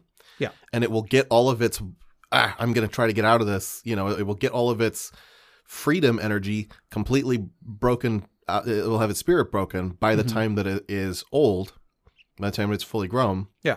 You don't need a chain anymore, you can do it with a string. That just having a thing around its neck, it won't test it again. uh-huh Um, which just that shows up in all sorts of personal development stuff about hey, very sad story It's a very thank you for bringing this down. That that that as humans, uh-huh. you have the ability to check again whether or not the things that you think are holding you back are as strong as they once were. sure. And that most people won't. Most people that, that that's the that's that's why I don't know that it's an actual true story or just an, a good visual representation for hey, have you checked to make sure that you're actually bound in chains because you might actually just have a string around you. yeah And that's what comes to mind for me when I see this very flimsy straitjacket. I didn't realize that the straitjacket was flimsy. Yeah. But I'll tell you, everything I've studied about human psychology says every person who sat in that straitjacket before him was a broken person by the time they put him in that straitjacket. So it didn't need to be anything more than a long sleeve I guess. t-shirt. I I mean, this is, is just another one of those things that maybe it's the result of good, uh, good budget and good direction. Maybe it's a result of low budget and bad direction. I don't know. And that is so just That is We- seem, seems to be this show in a nutshell. yeah. Uh, yeah. Are So we making excuses or are they smart? that's there you go. That's the question. So he's uh, he's being questioned by a psychiatrist, Dr. Bellamy. And the first thing that we see Dr. Bellamy do, he's uh, he's a, kind of Would, would it be okay if I alter oh. the description? go for it. I would love to say that's why when you said where he's in the, a psychiatric uh, uh, uh, that when you said he's in a psychiatric hospital, I was like Yeah. maybe, right? Here's how I would set the scene. You, Yeah. you- you've set the scene. There's my description. Okay. we see Tom in what he is pretty sure is a straitjacket. In what we're what, what is a room that professes to be a room in a mental hospital, and a man sitting down in a chair who's smoking a cigar who claims to be a doctor Okay. when I saw him, I was like, Stooge. That's not a doctor. That is a stu- look at that guy. That is a fat cat. You don't get to just be fat on TV for no reason. Yeah. I say as an overweight person, you're not allowed to be on TV overweight unless it is part of the script. Everybody's thin on TV. Everybody. So that didn't look like a doctor to me. That looked like somebody who was well fed by the money of whatever Okay. Okay. terrifying force is ruining his life. So it just he didn't he didn't he also doesn't sit like a doctor. That's true. He sit he sits sort of you know just very confidently. Mm-hmm. He looked like somebody who has been driving in a limo for his whole life, which I suppose you could as as a doctor if you're if you're you know been running a mental hospital and you make I don't know executive kind of money from that maybe. Yeah. But it definitely wasn't. I've seen plenty of depictions of mental health professionals in television and film that have much more empathy Okay. for their patients Yeah. than you're going to see in this in this man. So just just for anybody who hasn't seen it yet and is relying on us to describe it to them, maybe you're you know on, on your commute and you just like to listen to people describe shows. I just wanted to offer a counter description of him that was that's uh, perfectly fine to me. non-vocational. It was that's what he looks like is. So the first time that we see Dr. Bellamy, he has a cigar. Yeah. Uh, and he has a pencil, and he is basically poking the end of the cigar that's going to go into his mouth with the pen with with the pencil, so that it has a hole for the smoke to go into right his mouth. instead of having a, a cigar. What is a cutter? Now here's okay. Okay, I am not. I've never smoked a cigarette. On a couple occasions, I can say I attempted to smoke a cigar. Mm-hmm. I cannot say whether I was successful or not. okay. Do you cut the side that goes in your mouth or the side that doesn't? Because I thought it was both. well, if, I don't if- know. If neither of us know, we shouldn't be on a podcast wondering. We should Because- Google it now. because I the very first time I was ever going to smoke a cigar, I was with our uh, mutual friend Jeff, Uh huh. and he re- I think he recommended you to like break off the end of it or something like that because we don't have a cutter, Okay. and he said you cut off the end that you're gonna light. The part that goes in your mouth, like, oh, the smoke's gonna find its way through. Not, to, don't worry about that, is what he told me. Okay. But after watching this show when I was a kid, I assumed, oh, it needs a hole to, for the smoke to come to your mouth. That's why you use a cigar cutter. But I don't know. I thought you needed a. I th- see. I, I don't know. I thought you had to kill the the the whole front. You had to you had to cut the front, Uh-huh. and then you needed a small hole in the back. That you would just like cut a small hole in the back. That's what I thought. I don't know. Maybe that's why I can't confidently say I've successfully smoked a cigar. Maybe Jeff know. gave me some bad advice. I don't know that. Yeah, we don't know Jeff's aptitude. cigar Jeff is the maybe either. Jeff is the worst cigar smoker in the world, but he doesn't realize it. We don't know if Jeff doesn't know what he's talking about.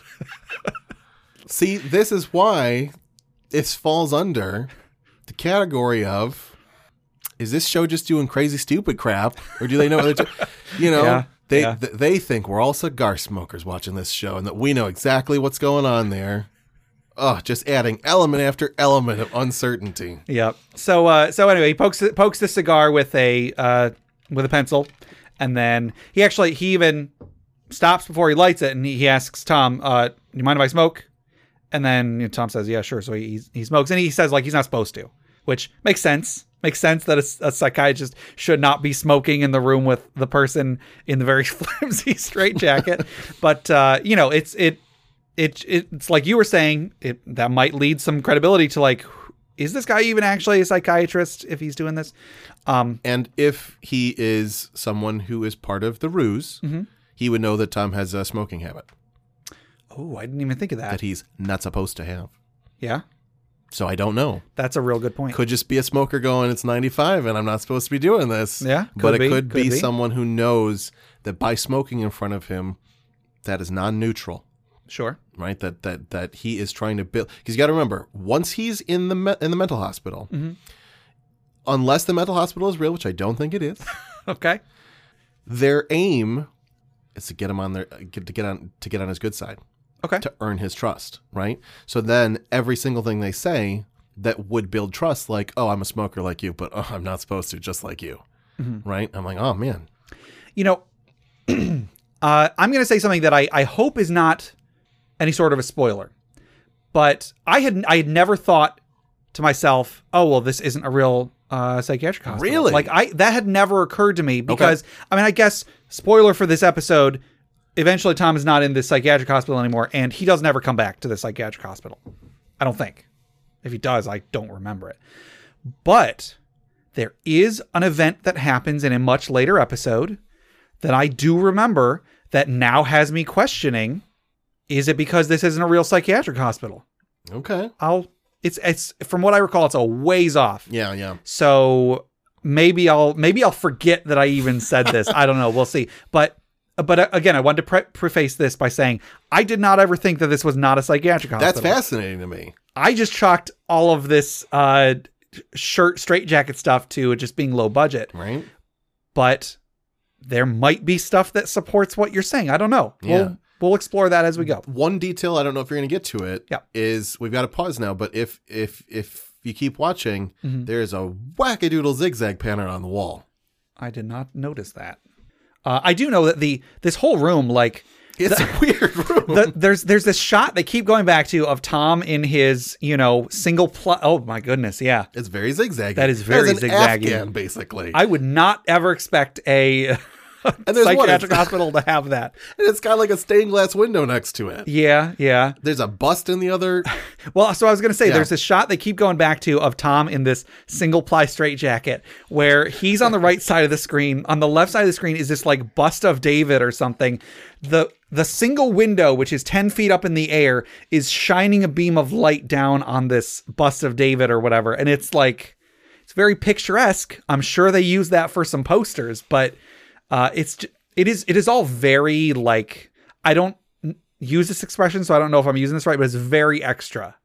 Like I don't know what that means, but I imagine it to mean like they're it is over the top. Yeah. Um, so one thing that I that I found out about the casting of Dr. Bellamy by listening to the uh the commentary. Okay. I don't know if I didn't catch whether they were they told this to every person who was applying for the role or if it was just something they told to this guy, but they had this guy, the actor that plays him is uh, Michael Tucker, and they told him play this character like he is the most friendly person in the world. Because if I'm if you see me on the street and I'm smiling at you, you might say, "Oh, there's a friendly guy smiling at me."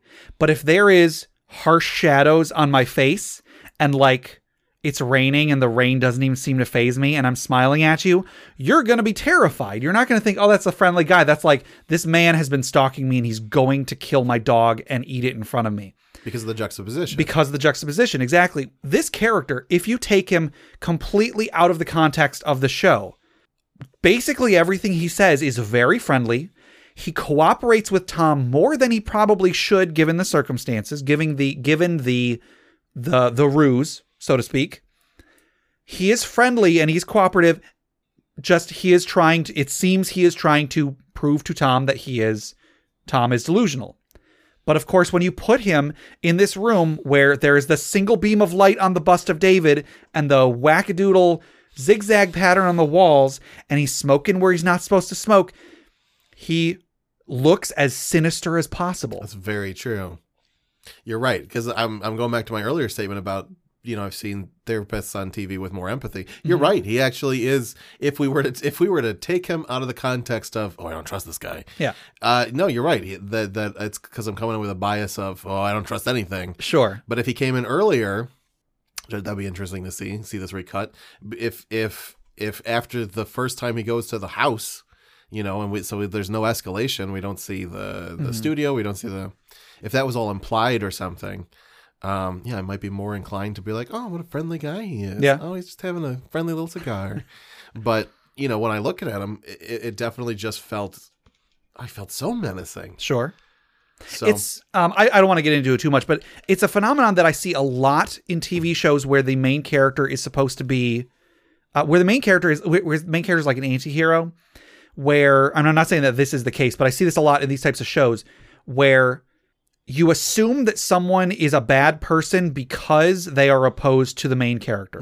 Even when the main character does things far worse. Again, I'm not saying that Tom does. right. But when the main character is against somebody, you see everything they do in the worst possible light. Yeah. It seems. So anyway, I just think that's That's probably great probably just, just part of mind. this. Yeah, absolutely. Um, so one thing I forgot to mention that I think is, is great is when Dr. Bellamy starts to light up the cigar and he says to Tom, mind if I smoke? Tom's response is, mind if I leave? and, uh, and, and then Dr. Bellamy, he, he does make a comment about like, you know, uh, he's, he's, he's making a joke, you know, like he's, he's, he's using humor as a defense mechanism and so on. Um as an ingratiating mechanism. Yeah. And so uh, Dr. Bellamy asks him, Do you understand why you were brought here? And Tom's response, I think, is great is I understand the circumstances under which I was brought here. It's the why I'm not too sure about. So, like, he thinks he is sane. He knows all of the events that have happened so far, but he doesn't understand why. And that is that is something that will continue through the show as the show uh, goes on. Um, Dr. Bellamy gives him some good advice. He says, if you want to make a good impression, you got to keep your emotions in check. Tom does not keep his emotions in check in this scene or in any other scene. Um, Tom says, What I'm telling you is the truth. Dr. Bellamy says, Your truth. And I just, I think that's, that's something that so, so few people don't understand, uh, including psychiatric, psychiatric patients, I guess, is just that just because you saw something one way doesn't mean that it is incorrect to see it another way. There's there's the there's an image that is floating out there on the internet that is common where like one person sees there's there's an, a cylinder. I think there's there's different versions of this, but a cylinder is floating and there are two lights being shined on it. One of those lights shows a circle because it's head on. The other one is shining from the side, so that's a rectangle. Right. One person's going to see a circle, one person's going to see a rectangle. Just because one person sees a circle doesn't mean that it is not the truth that another person sees a rectangle. So just possibly as a, a way to again reiterate that like maybe Tom is crazy or something, but just because what you saw happened or you saw it happen doesn't mean that everything you're saying is true. I don't know if I'm making any sense with this. I, I yeah, I know the. I, I haven't actually heard the one with the with the cylinder before, but I I know the one that's you know there's a picture that looks like a duck or a rabbit depending on Sure, the way that you're looking at. Right there's the two faces together that make up a vase. Yeah. In the middle, there's there's there's a lot of different ways to show a class of college freshmen in psycho in their first psychology class. What if the thing you think isn't the only thing that could be thought? Right. Um, and that and that you need to build a more complex model. That you're saying, no, this is it. No, this is it. Well, build a more complex model, and you realize, oh, I see. Depending on where we're standing, it dramatically changes mm-hmm. our, our, our experience of whatever we're looking at, which is part of how how magicians are able to do magic tricks. Mm-hmm. Is they're they're able to know most people are going to not also do the psych experiment stuff in the middle of a magic show Sure. right they're going to say look at this circle and they're not and they're going to rely on the fact that you've shown them the front of a cylinder and no one's going to remember that there's a rectangular side to it Okay. and that that's how magicians are able to get you they they they, they rely on the laziness of the brain yeah.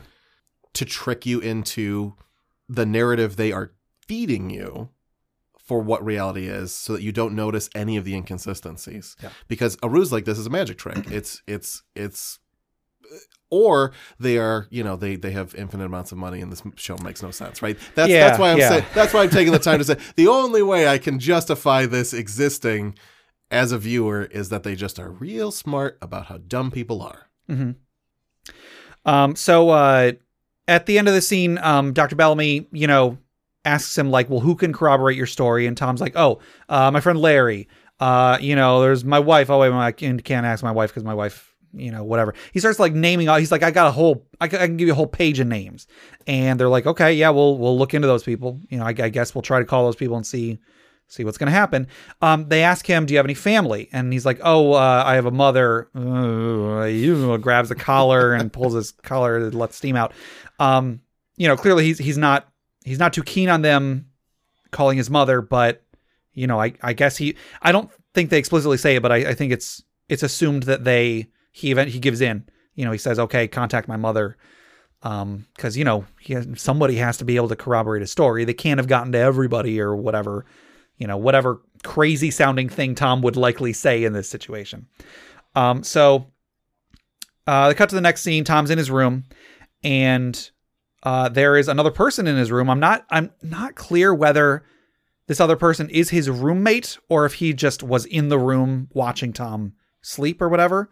But it is uh, Ted Levine, an actor, been in lots of things. He was Buffalo Bill in Silence of the Lambs. Have you seen Silence, Silence of the Lambs? no It's a horror movie. It's a great horror movie, but he was he was i know a- a lot of the plot just because it shows up in writing Sure, sure. all the time Um, so he, he was Buffalo Bill in that. He was on the show Monk, Mhm. Uh, That's he where was, I know him from. Yeah, he, he was uh, um, Captain Stottlemeyer's Yeah, captain. yep.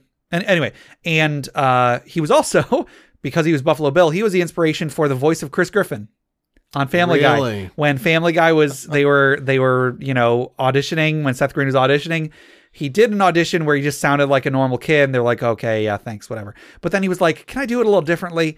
And they said, "Sure." And he did basically what Buffalo Bill would have sounded, basically what this actor would have sounded like as a teenager. Because this actor, if you're not familiar with Ted Levine, he has this very low voice that he talks in a very, very particular way all the time. And so Chris Griffin is basically that, but as a teenager. So, um, anyway, so Ted Levine plays character Eddie. He's another another. I was about to call him an inmate. I mean, I guess he's another patient in this in this uh, this uh, facility. Yeah, definitely. Where is he? Go ahead. well, okay, okay. Um, and so he comes over. He introduces himself, and he basically like I didn't write down all their dialogue, but he basically starts like telling Tom, you know, like you gotta you gotta play along. You're not gonna beat them in their own game. And he starts saying a lot of it sounds like he knows exactly what Tom is going through. And Tom, rather than being suspicious, is like, "Whoa, seriously? Do you do you think it's about the photograph or the men in the photograph?" And then Eddie's like, "I'm a mental patient. What are you asking me for?" Which is a very very good point. Uh, and you know, Eddie doesn't trust anybody. He says, you know, don't trust the professionals. He, in the, he has a line um, when Tom is like, you know, I told them about all my friends. I gave them all my friends' numbers. Somebody will corroborate my story. And Eddie's like, listen here, candid camera. You don't, you don't know Dip. You don't have any friends. And uh, Tom sort of takes from this that like Bellamy is in on it. You know, he gave Bellamy all this information. And Tom, for the first time, is like, whoa, does that mean I can't trust Bellamy? Which to you, Steve, I'm sure is like, duh. but uh, you know, so um, But I had seen this 10 years ago and I know the premise of the show. So, Yeah, you yeah. know, so Eddie says he says to him next time you see Bellamy, ask him about Dave Powers. Doesn't elaborate, just you know, just leaves him with that. Um, so the next scene is a day out, I guess. Again, I, I mentioned earlier that Dr. Bellamy is very accommodating with Tom. Tom even mentions like he they probably shouldn't be taking him anywhere without a straitjacket or without handcuffs or whatever, but Dr. Bellamy is doing exactly that. They hop in a van. It's just him, Bellamy, and the driver, who was the driver was an orderly that was present when Tom was being interviewed. Um, they go out in the car or in the van. Um, again, Dr. Bellamy takes out a cigar, pokes it with another pencil, you know, just another little, just a reiteration of the trademark, I guess. Um, Bellamy explains that he's taking him for a real world reality check. So, like, he wants to get him out there, put him in front of, you know, evidence that may or may not corroborate his story, see if it helps Tom come to terms with what's happening. So they get to his art studio. They get there, and Tom Tom tells him like, "We can't get in here. We don't. I tried my key. The keys have all been changed." And Doctor Bellamy says, "Well, uh, I called ahead," and he just opens the door. The door's already unlocked. And when they go inside, Tom, this makes no sense to Tom because we were talking earlier about how uh, Tom doesn't really seem to want an audience, or he doesn't seem to want his his art to be entertainment. right. And he says here, like, this is not, this studio is not open to the public. You can't call ahead to get in here. The only reason people were able to go in in the first place was because he was specifically putting on an exhibit. But when they get there, it's open. There's like a woman at a desk for any visitors or whatever. All the art's there, you know, maybe we'll, we'll get to that. Uh, so you, Tom is just acting like a paranoid maniac, basically. He's like freaking out that this woman is like, I've never seen her before in my life, and so on and so on. Uh, but they look around. Tom is like pointing out, oh, I took this picture in Guatemala. I took this one in Argentina. This one, this one. He's like naming off all these photos. But he sees one photo is not there. Again, hidden agenda. He says that whatever is going on has something to do with this this photograph. So uh, the the woman at the desk comes over, asks them if she can help them with anything, and Dr. Bellamy says like, "Oh, can we meet the the photographer? We would love to, you know, love to to give him some feedback on his art." And she says the photographer's is overseas right now, which I think is interesting because previously when Tom snuck into he broke into the studio, he saw that American Gothic self photo, self portrait, which was of the guy that was at the house.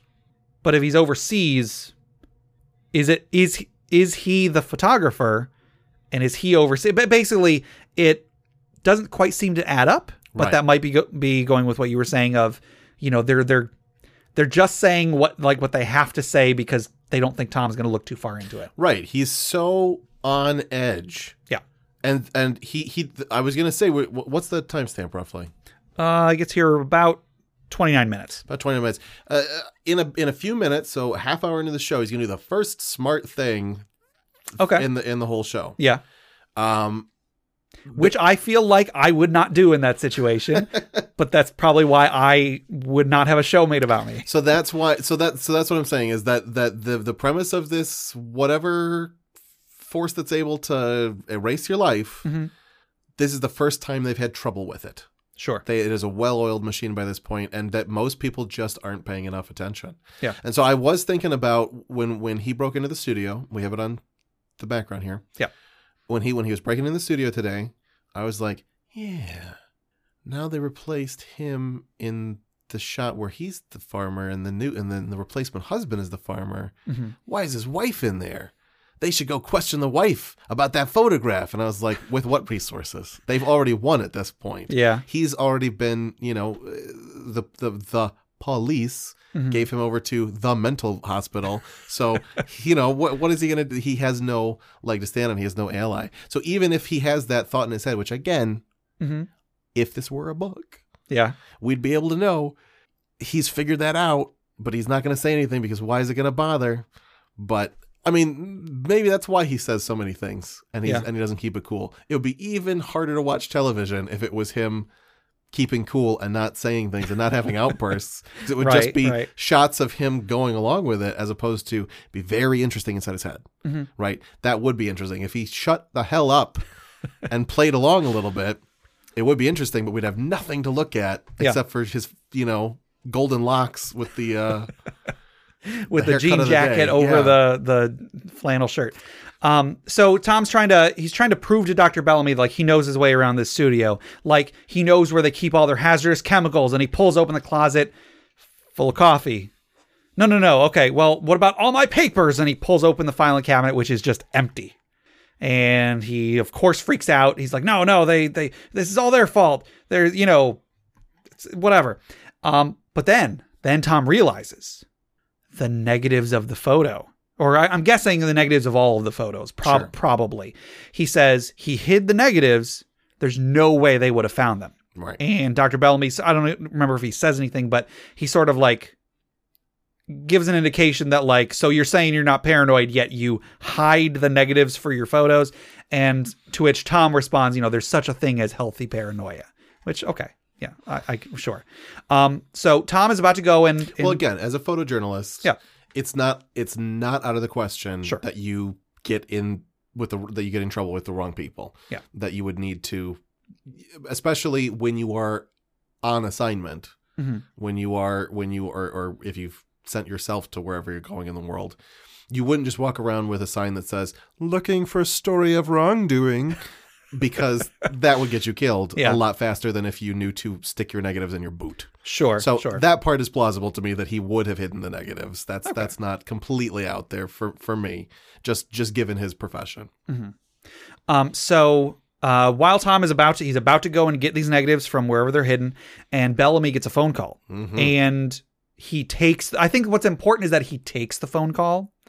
I think that if if this he were just a normal psychiatrist out trying to prove to a patient that you are delusional, he probably would be giving that patient his undivided attention.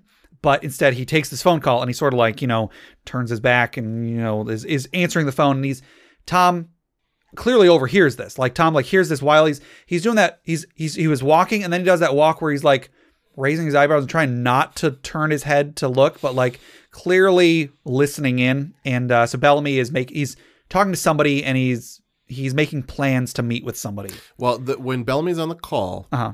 he is talking subserviently. Okay, that makes sense. He is he is it's it's to me at least it looked very clear that Bellamy did not have the power in whatever phone call he was having. Okay. That someone else was checking up on him. And there and there was a moment where it looks very much like he was he he wanted to be like there are negatives.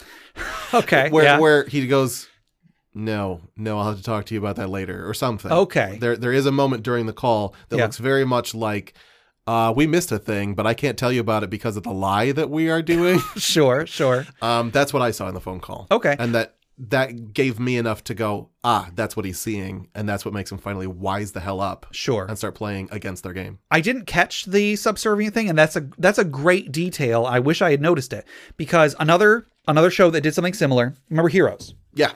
The first season of Heroes, uh, which let's be honest was the only season of Heroes. Just don't. anyway, the first season of Heroes. For the first like ten episodes, the uh, I, I would say the primary antagonist, like there's another antagonist that is building Right. his way up, but the primary antagonist is a man who uh, people just refer to as the man with the horn rimmed gra- horn horn rimmed glasses, and then Mr. Bennett, like he, they give him a last name, but he doesn't even have a first name said until the very end of the first season. But he is like the primary antagonist for the first half of the first season. And you think like he's the head of this organization as far as you can tell, and he's getting all these people with superpowers and doing all these tests on them. But there is a scene where he's out in the hall and he's talking to somebody on the phone. He's explaining what they're doing, and then he then he stops in the middle of a sentence, and you hear him say, "Yes, sir." And that moment, the entire dynamic of the character for the viewer has changed, and that makes that's a great point for this. I wish I had noticed it. I wonder if it if it would have been more pronounced had we seen more of Dr. Bellamy, because up to this point Sure. we've only seen maybe five minutes worth of worth of him.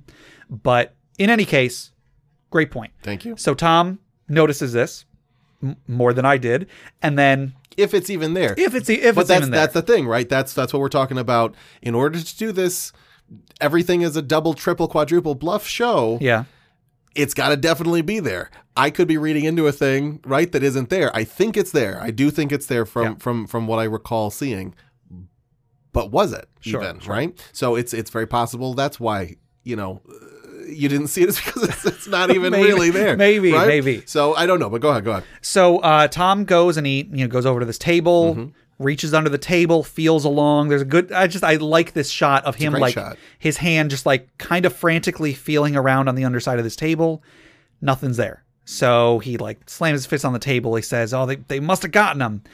And Bellamy comes over and he actually gives Tom some pretty good advice, I think, which is confusion isn't necessarily a bad thing. Under the circumstances, being a little less sure of things might just prove to be the road to recovery.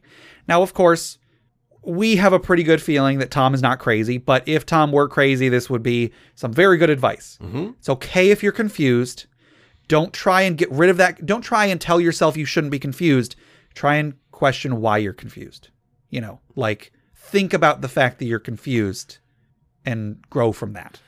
this line I think is is is clever, and this is part of why I didn't think it was a real mental hospital Okay. overall.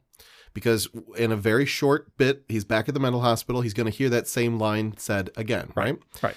And so that makes him a little bit more suspicious. It Mm-hmm. sort of brings him back onto the no, no, no, no. To me, though, I feel like it's just that, well, Eddie clearly has heard that same line. Well, so what I was going to say is that no, it's okay. It's that um, I saw on Weeds uh, years ago. I didn't watch the whole show, Mm-hmm. but um, the you know their uncle comes over and he goes, "Okay, when you grow up and you want to get a lot of dates with women, you need one funny joke and one really good meal that you can cook, and that will get you plenty of dates." Okay. You don't need a second joke because they need to hear you say one funny joke and they'll assume you have many more funny jokes. Sure. They don't need you, you. You don't need to learn how to make two dishes really well. You make one dish really well, and they'll say, "Oh, he can cook." Yeah. and that will that will land you plenty of dates. So the fact that it was repeated again for me Mm-hmm. was not just, "Oh, he's heard it before," but rather that is their one trick. Okay. It is a good piece of advice, and just like a, a, a, guy who's you know trying to just pick up women Mm-hmm. and doesn't actually want a real relationship where it turns out you need to be able to cook. Gabe, you know how to cook more than one thing, right? I do. Yeah, and you've said more than one funny thing. I, a couple. I, I hope Lisa's laughed more than once, Right. right? That that that you're good that that dating Mhm. when when you're doing dating a numbers game, Yeah. you're able to keep up an image a lot longer than someone who's actually in a real relationship. Sure. So that that the fact that they had it's a really good line, like you're saying about oh you know under the circumstances, confusion might be the first you know path the step on on your path to recovery or whatever, um, is a great line. but that's all they need Yeah. to keep this ruse up. That's that's part of what for me continued to layer in the idea of I don't know that these aren't actors. Sure. That these aren't just a group of people who show up, they fill up this room, you know, that yeah, okay, I buy that that's a mental hospital, but for starters because they told me it's a mental hospital Right. and because there's a ping pong table and I've seen that in a TV show somewhere, right? Yeah. But like, it's not hard to get your hands on a ping pong table that you use every once in a while for, you know, clearly it's important, Mhm. right? That they get him destroyed by this, that they that they ruin his mind by this. It really wouldn't take that many resources to fake the hospital. Um, but they would have to say some smart, nice stuff every once in a while. When you're talking about they're they're taking the trip in Yeah. the in the car, right? Oh, maybe I should have a straitjacket on for this, right? Because again, everything I'm seeing is them building trust. Mhm. Their tr- their job now is to build trust with him because the mental hospital has the ability to remove all remaining confidence that he has Yeah. in his previous life. And so of course he's not in a straitjacket because their job is to build trust with him. Mhm. They don't want him to be against the the hospital. That's why I don't know what your your opinion of Eddie here is that we're that we're going to be moving into. Yeah. But I I'm not 100% convinced that he's not also a plant. I mean that that very well could be. I saw him as something different. I saw him as like he's the patient that's been there for a long time and he kn- he's he's wise to their stuff. Right. But that's a lot less nuanced than what you're saying. Which is that all they need is one person who shows up Yeah. and says, "Listen, man, here's the rules." Right. right? Look at what bad things are going to happen if you try to fight them. Mm-hmm. Just give up. You don't have any friends, right? That way they're playing it from both sides mm-hmm.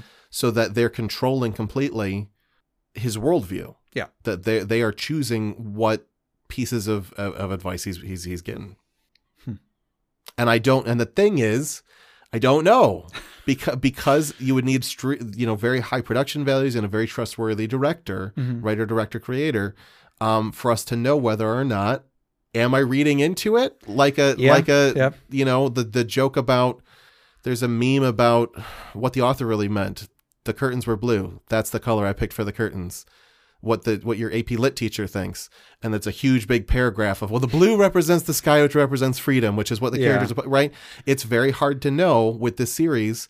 Am I picking up on the stuff they're laying down, or am I making stuff up? Sure. Because, like you said, they hadn't decided what what was and wasn't real until episode until a little after episode three. They went, let's choose the thing we did in episode three. Right. That's just tricky, as all. It's just I really admire trying to do something different with television. Yeah. It's just that it's going to be less easy to succeed than if you stick to what we know works. Sure. That's all.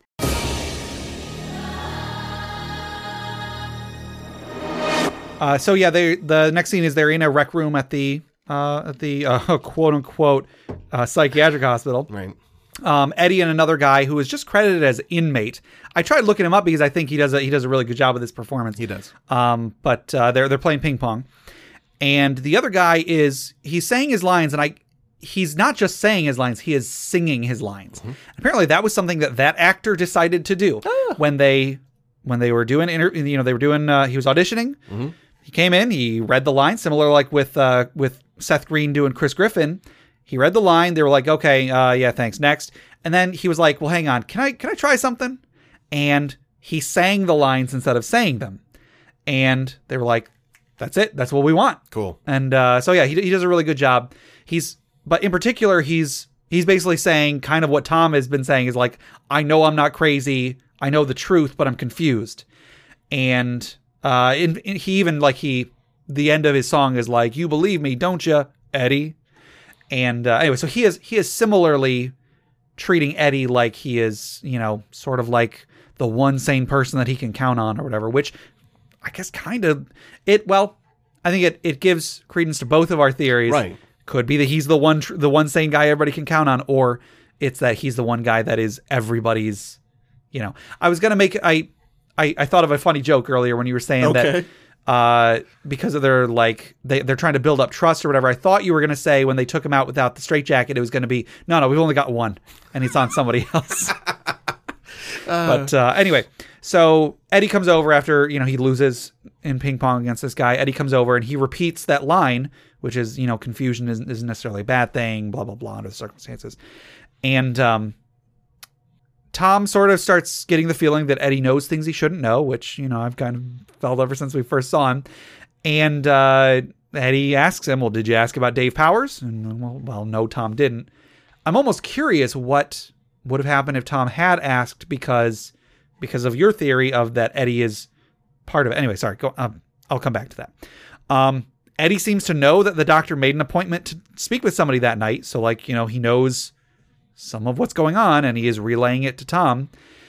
And then a nice little touch is a nurse comes around and gives everybody their medication. And Eddie, he takes his, but then when the nurse has walked away, he grabs Tom's and takes that too. Right. Um, and then he says, here's to numb when he takes it. Yeah. Um, so that night, Tom sneaks out of his room. You know, he knows the doctor is meeting with somebody. He sneaks around to Dr. Bellamy's office where the, you can see the outline of like somebody in the office. I think you can sort of tell it's a female. It's it's a woman. a female. What is? Why would I say it like that? You can tell that it's he's speaking with with some woman in his office, and so Tom is sort of he's listening, but it sounds like they're about to leave the office, so he sneaks away. He follows them to the exit, and as as Bellamy and this woman are leaving the building, she turns around and she's laughing, and you see that it is Tom's wife. So Tom's wife, in some way, is in on all of this, as is Dr. Bellamy, and Tom starts freaking out. Some orderlies pop up out of nowhere saying he's not supposed to be out of his room. They jab him with a needle, inject him with something, and he's screaming out about his paranoid delusions, as Tom is wont to do. I have a different take on his wife. Okay. I don't know that. Uh, I certainly, from his point of view, it looks like okay, his wife's in on it. Yeah. Um, I don't think it would be too difficult to because you have what looks like a mental hospital. Yeah. Um, I don't know what it would be, but I don't think it would be too difficult to get the wife to show up, to get his wife to show up, Mhm. and lie to her about okay, this was all for you know some sort of uh, I don't know what it would be. I don't know what the lie would be. Yeah. But but but you can make her. All all we know is that she laughed. Yeah, I know. And, and that is what I'm basing this off of. So what I'm so I'm saying is I, d- I don't know exactly how you could do it, but I don't think it would be impossible to get her there and get her into a false state of relief because we know that Bellamy is the nicest guy in the world Yeah. and convince her that it's all over. That's how she would laugh if it was all over. The same way that that that he had relief as soon as he found somebody, as soon as he was in the car, as soon as Tom was in the car, Mhm. and his wife said, "Oh no no, they they told me that they'd kill you." Yeah. if he was able to say it was all a practical joke because he's turning 41 or something right i don't know what the lie would be Sure. but it's not inconceivable for me that that she wasn't in on it they just and that's why again for me it reinforced the possibility Mhm. that eddie is also there feeding him information because eddie tells him to go see this happening they gain more in terms of tom's feeling of insanity Yeah. well, in terms of he's not going to get his wife back, at least in terms of lowering his his his will, because actually it reinforces, hey, no, I'm not insane. What the hell? Yeah. But that, but but just like the Emperor in Star Wars in the prequel movies needed to play both sides of the field, uh-huh. if he just gives in, that might be if he if he just gives in to the idea, okay, maybe I am crazy. hmm No, I guess not. That uh, that would that that that would probably not really wear. I, I I know that it's wearing him down. I know that it's making him desperate, Yeah. but that's probably not to their to to the best of their advantage. So so I I I think that's probably not the case. It probably is. It probably is that. Uh, Yeah. I, I just think like what I would think your uh, your your assessment probably is closer. It's just that I was definitely. What's this? Is that real? Is that you know? Yeah. I just don't understand what would be gained from having him see that, if not.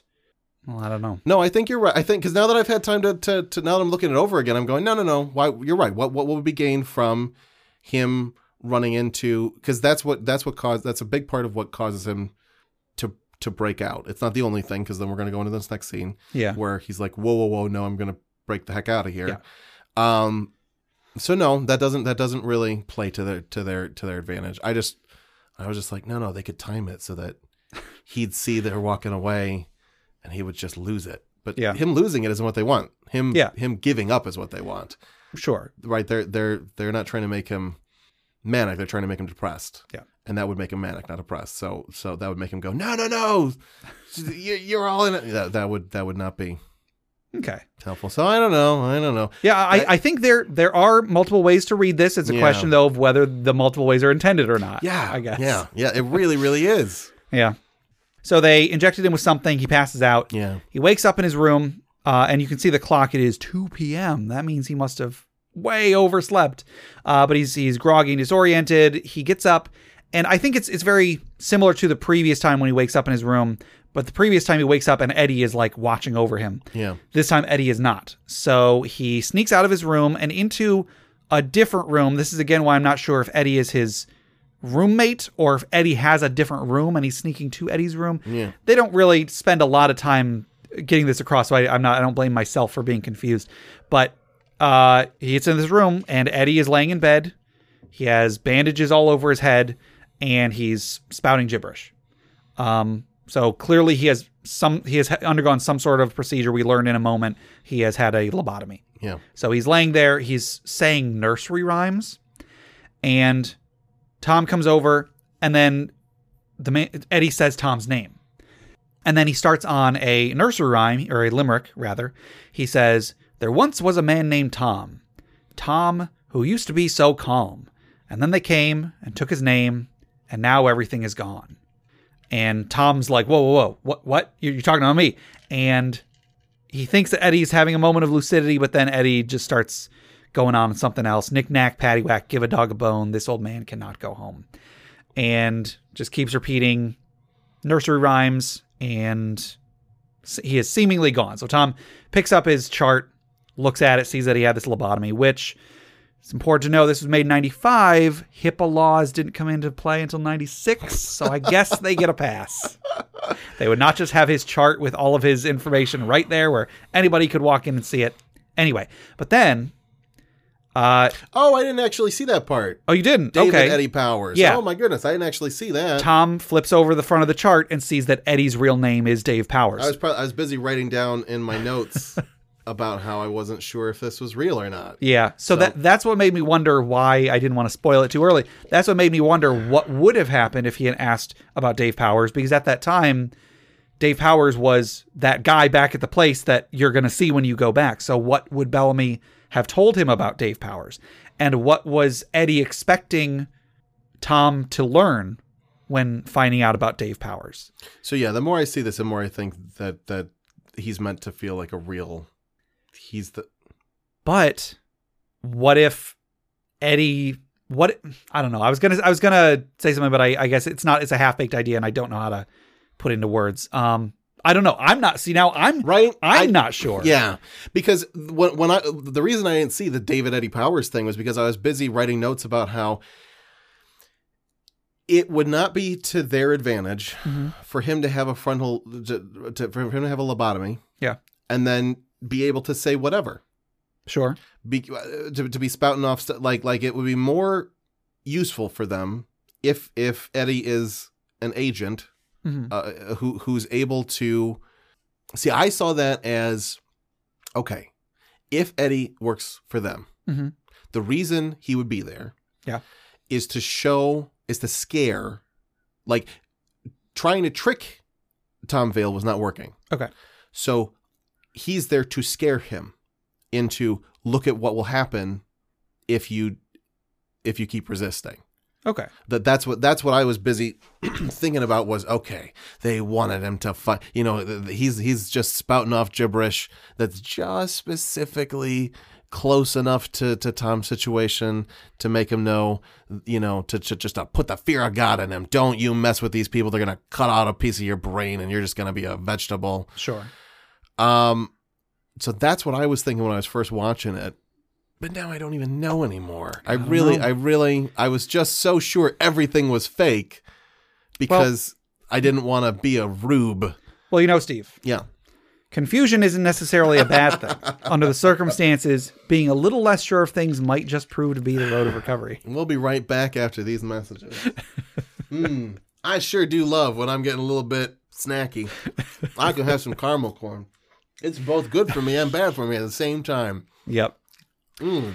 So, uh, Popcorn to nourish me, Sugar and make me smile. Ba-dum bum.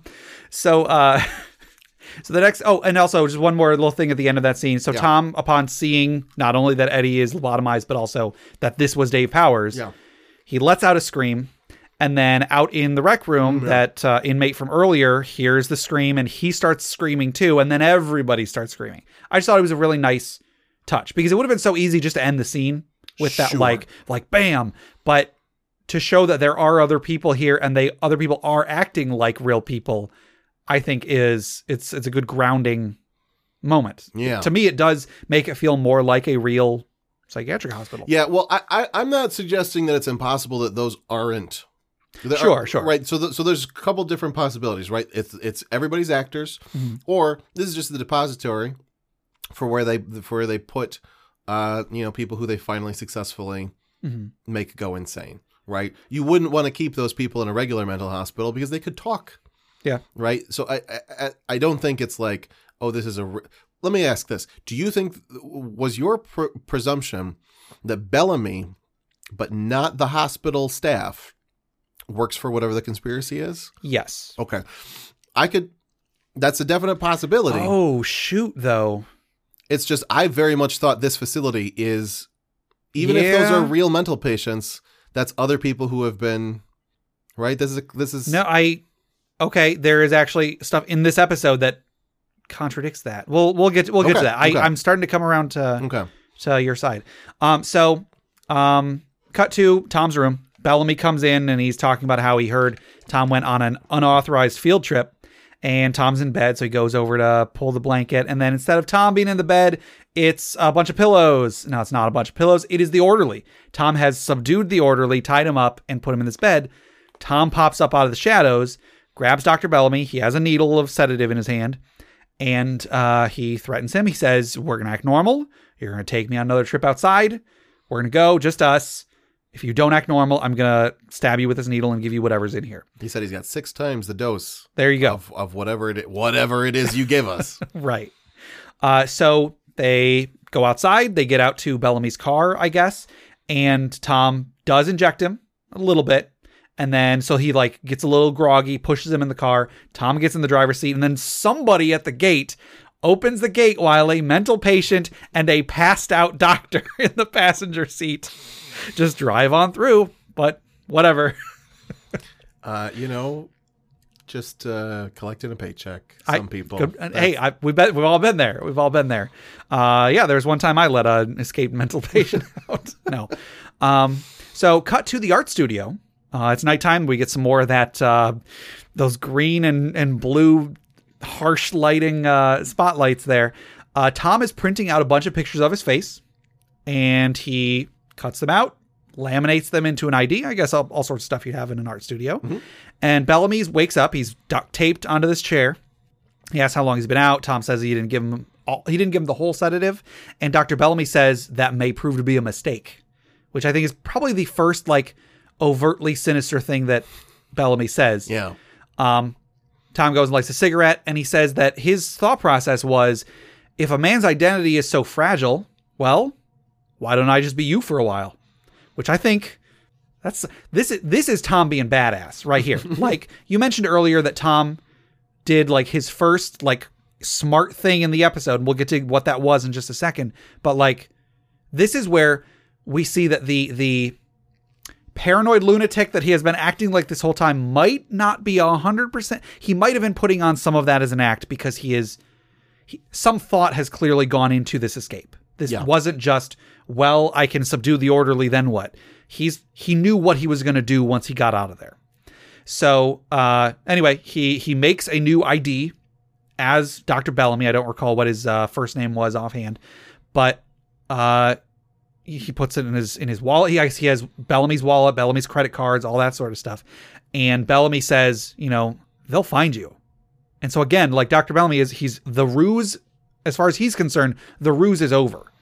Um and then Tom, you know, he makes some comment about like, you know, he could kill Bellamy and Bellamy basically insinuates like I would rather get killed by you than end up in their hands after this. And so Tom asks um uh, Tom asks like what's going on, and, and Bellamy he he says something that he says a thing that you've alluded to is that in the end, everybody chooses to cooperate. Yeah. They've done this with other people. Everybody just complies after a while. Nobody puts up this much of a of a resist, resistance. Tom asks how far the conspiracy goes. Tom realizes that he gave them the names of everybody who he knew, basically. Yeah. And he realizes a page of them. a page of them. If he gave away all those names, they have probably gotten to all of those people. Yeah. Um, and so Tom, while he's talking, he walks over to the wall, opens up like a I don't know a thermostat or something like that. Behind the basically in a hole in the wall is the actual negatives. Okay, we're gonna see So- here in a second. Yeah. So when when he was quote unquote looking for oh okay it wasn't it wasn't a thermostat it's it was the uh, the vent. So it wasn't under the table. He heard Bellamy something was going on with Bellamy. He knew it would probably be very bad if I actually gave him the negatives right now. The one thing that I can definitely prove exists. I probably shouldn't give that up immediately, so he pretended to not be able to find them. So here he gets the negatives out. Um, and then we didn't mention it earlier, but Eddie had a line where he he's talking to, to Tom and he says something about you can't take away everything from someone. Hmm. Everybody's able to hold on to something. Okay, that more that so I'm I'm more leaning on the the the side of Eddie's probably real, Mm-hmm. Now, especially when you're saying something like that's a great. There's no reason to give that to him if Eddie were uh, an agent of whatever this thing is. Sure. So that, that's that's that's a piece of hope that they don't need to give him. They're trying to take away hope. So anyway, sorry. That's that's So- a great line. Yeah, so Tom here he basically echoes that line. He says like you can take you can't take everything from someone somebody everybody holds on to something. And then he asks the doctor, "What about Dave Powers?" And uh the doctor he just says something cryptic. He basically says he lost. I I guess. I might have. I, I don't down. recall I exactly what the But yeah, the he's was. someone who fought and lost. It's something like that. I did see in my notes just now while I was looking Mm-hmm. about irreversibility factor. Okay. um, which is one of the things that you have to build into your story. Mhm. It's sort of you have to zip tie. You need to make it so that as your character progresses, they are more and more unable to go back. Okay. And um, man, that that that moment where he realizes, oh, I probably shouldn't have given you a list of all of the people who could come to my aid. Then Yeah. that's a very oh that that's in permanent ink. I can't fix that. Right. So I just I saw that. Okay. Yeah, that's a, that's a good uh, good point. Um, so here, Tom starts intimidating Dr. Bellamy. He grabs a jug and he starts explaining how in photography you use flammable chemicals. And uh, he starts pouring them on Dr. Bellamy, pouring it on the floor. I honestly don't know if Tom was going to light Dr. Bellamy on fire. Yeah. I feel like because he is openly stealing his identity, probably. But is that the character that we've come to know this episode so far? Right. I I yeah. I, I don't know. And the, the episode doesn't tell us what he was planning on doing. Although Tom does, he lit a cigarette. I forgot to mention that. Right, he So he a lit a cigarette. cigarette. He set he set it down very precariously on the edge of this table for no reason other than because later on something is going to cause it to fall off the table. Anyway, um, so then he starts pouring the, the chemicals, and then he's pouring these chemicals, and he says, "Tell me who you work for." But before Dr. Bellamy can answer, all the windows blow out. So they guns go off, the windows all get shot out, and a bunch of machine gun wielding orderlies, including the orderly that was in the room and the orderly that drove them around, which is what made me realize I think everyone working in that psychiatric hospital was working for them, whoever they are. I I had only really been thinking it was Dr. Bellamy, but it can't just be because one of the one of the orderlies is right here Yeah. killing Dr. Bellamy. So they, they walk in, they kill Dr. Bellamy with uh, they you know they shoot him, and then when they shoot him, they knock him back. He hits the table. The cigarette falls off, lands in some of the hazardous chemicals or near it. Tom grabs a cigarette, lights him on fire, grabs his stuff, runs outside in the big action set piece for this episode jumps out of the building as the building explodes. The building explodes so much that the car on the street outside blows up. I mean, I'm watching this happen, and like, I How did not. rea- flammable were those chemicals? I didn't realize how that might be a little far fetched. Like- until we're watching it and you're pointing out. I think they blew up the car because they wanted Tom to not have a car. But holy crap, how flammable was that one jug of chemicals that it blew up a building and a car? Yeah.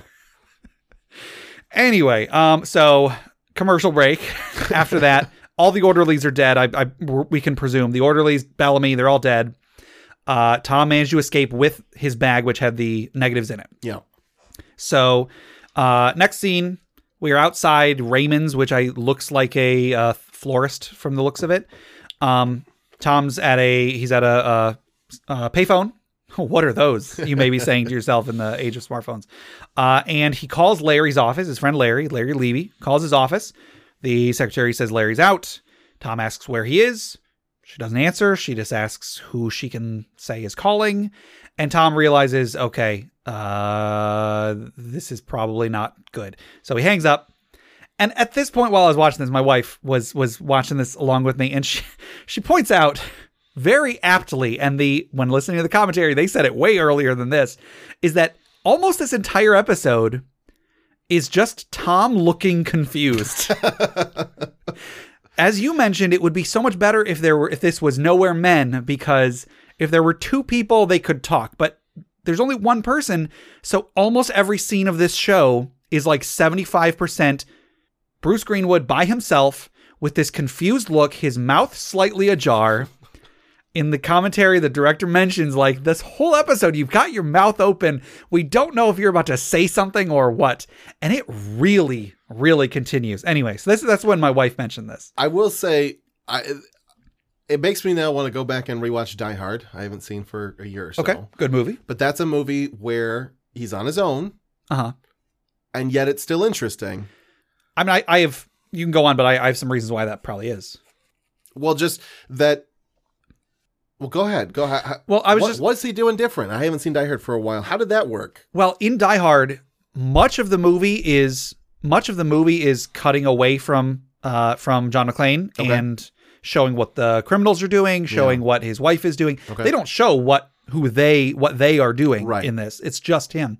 And also in most of the scenes with John McClane, he's talking to somebody. Okay. Like he gets a walkie-talkie and he's talking to I shot a kid. He's talking to uh, Reginald VelJohnson. Um, or he's like talking. There's the scene where he he encounters Hans Gruber, and so he's talking with Hans Gruber. Okay. So there isn't actually that much of the movie where it's just him. Part of how, from my understanding of how television works, Mhm. because I remember in West Wing, the first lady was just constantly on trips across the world because they hadn't cast Stockard Channing as the first lady yet. Okay. So, like, like because of the way, because of the merc- mercurial nature of TV and film. Yeah.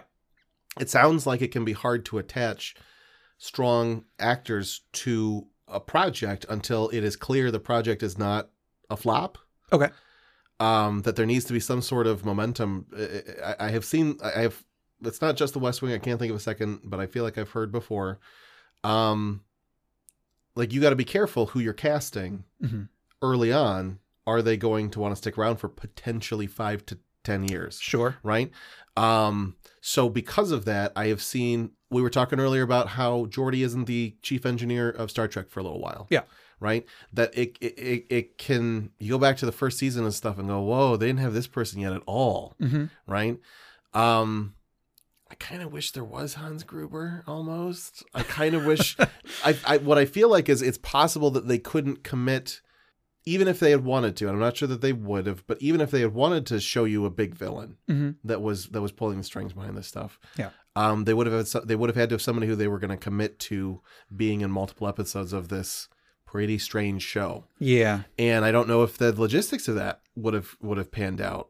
Bellamy's here and he dies. Right. He was do- it was a good character. He was done well, but from a production standpoint, they can pay him less because he's dead now. yeah. And so I wonder how much of that factors into why he doesn't have, you know, why they can't even even if they wanted to reveal necessarily some of the some of the people higher up because then mm-hmm. you're committed to those people. Yeah. You you're you're stuck with them and we know from your sleuthing they weren't sure what they were sticking with yet. Yeah. Yeah. There's an element of I don't know. We'll get to that later, right? There are times when you're being a dungeon master, Uh-huh. and I will say to you, "What about this?" And you'll go, "Who can say?" And I will go back, you know, a month later and be like, "Did you know?" And you'll be like, "No, I had no idea." Yeah. And then other times you'll be like, "Oh yeah, it's in the book," right? right, So, so because because you're prepared, I can trust. Like, all right, I don't know, and I trust that when you get further down the line, you're going to figure it out. sure. Um, I don't. Uh, I don't know so much here. would have been. It would have been. I would have loved to have seen what you would have done Yeah. with Nowhere Man, because I feel like you you have a better ability to wing it in a way that makes me feel confident that we're going to see something cool eventually. Yeah. No, no. We'll we'll see. Yeah. We'll see as we go through this. Yes. Uh, so um, Tom goes to Larry's apartment, which I again I was confused earlier the one time when we saw Larry's apartment because here we don't see the same we don't see the same location. We really don't. We see the like right at the front door, Yeah. whereas before it was like down some stairs. So it's it's real confusing. Yeah. But on my second viewing, when I was viewing with the commentary, Mm-hmm. there was a sign in the earlier scene. There was a sign that said like something something townhomes. Sure. So I was like, okay, that's I guess that sounds like Larry's. But you're Larry's right; they're visually very different. Very different. It's a it's clearly a big old fancy, like you said, L.A. Mhm. two story apartment thing, and then it looks like a, a New York street level apartment when he's going in the second Yeah. time. It, And I have some issues with how this, the logistics of this scene, because he shows up at Larry's apartment again. He's like right at the front door. I, I would have believed that this was on the street in New York, like you were saying, if if they told me it was. He gets there. He rings. There's a, a, a phone and like a little buzzer. He rings the buzzer. Nobody answers. He picks up the phone. As he's standing in front of this door, a woman walks out, uh, and she's walking her dog. And then he act. He actually does. I like this little bit of acting. He starts acting like he's like laughing and talking to somebody on the phone. Like, yeah, yeah, I'll, I'll be right up. Oh, don't worry, I'll get the door. And then he, he grabs the door before she closes it, so he can get inside. It then goes immediately from there to a carpeted staircase that I can't tell if that's inside Larry's apartment. Because if it is inside Larry's apartment, how did he get in? mm, And if it's not inside Larry's apartment, why is there underwear on the carpeted stairs? Because he, as he goes up the stairs, he's like following a trail of underwear, basically. And for one, uh, for a moment, I thought to myself, "Is Larry's apartment the only one here?" But then, where'd that woman come from? Yeah. Did that woman come from Larry's apartment? I don't think so. right. But Tom just gets in there without a key, even though every previous time he needed a key, the key had been the lock had been changed Sure. it's just and how would he have a key he's in his his his uh um he's in his his outfit from the the psychiatric hospital Right. He doesn't have any of his previous effects. so i guess we're just supposed to assume that larry's apartment is unlocked i guess I don't know. It's an interesting. I can I can believe that there was that that it was carpeted staircase to the outside of his apartment, Uh-huh. and that there was just underwear because because he he brought home the art babe. I and guess, was yeah. going to have a private date, and they were you know impatient. They Mm-hmm. were getting ready in the in the hallway. I guess. I can believe that. sure and Uh, I, I don't need everything spoon-fed to me i'm not saying they should No. have showed every single step it's the- just it's odd given the circumstances Yeah, and it it it, it can be easily hand waved. Mhm. In that, if he was going to set a guy on fire in the scene before this, we now believe he can break into buildings. true true Um, but again, I'm. It definitely brings me back to the is that the character that we have been watching Right, the whole time? right. It does feel like I, I don't know yeah, I don't know either. It's positive. Like I wish they had done more with his photojournalism background. Mm-hmm. If they had made him cooler from the start and smart the whole time, sure I think that would have carried a lot of the weight that needs to be carried.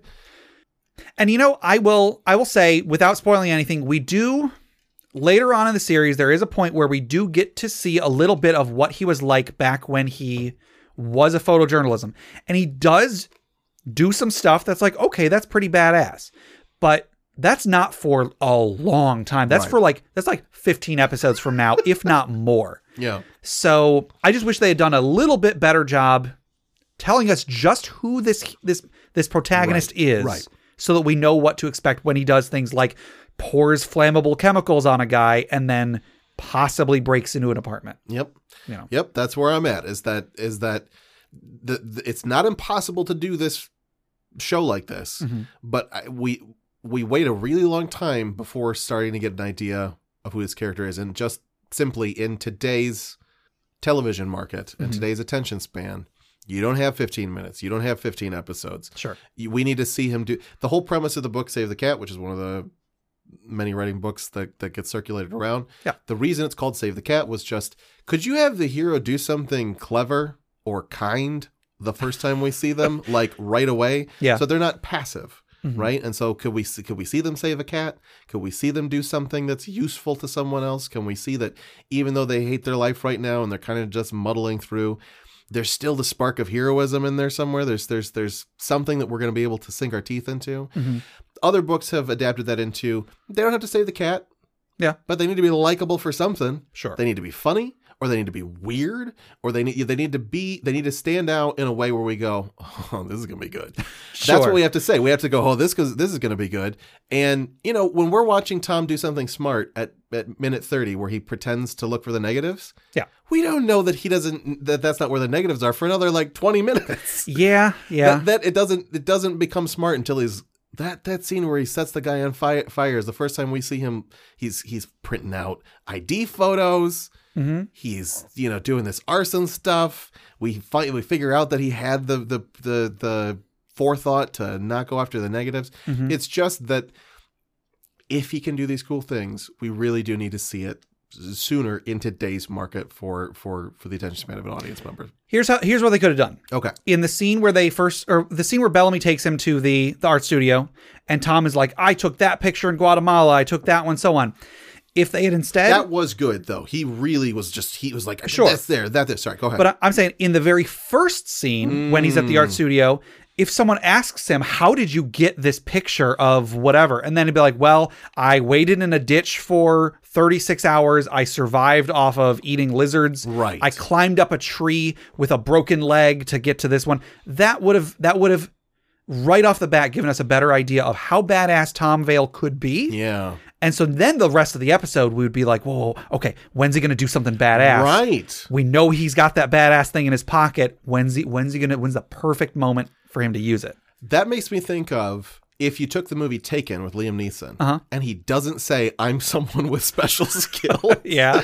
And so there's just never suggested the premise Uh-huh. that he can do the things he's going to do. Sure. That so we spend a while going, I don't I don't know. Is he is he gonna do it? He's very explicit about listen, buddy, you your your your life is measured in hours, not days. Yeah. And we're like, okay, well let's let's let's all right.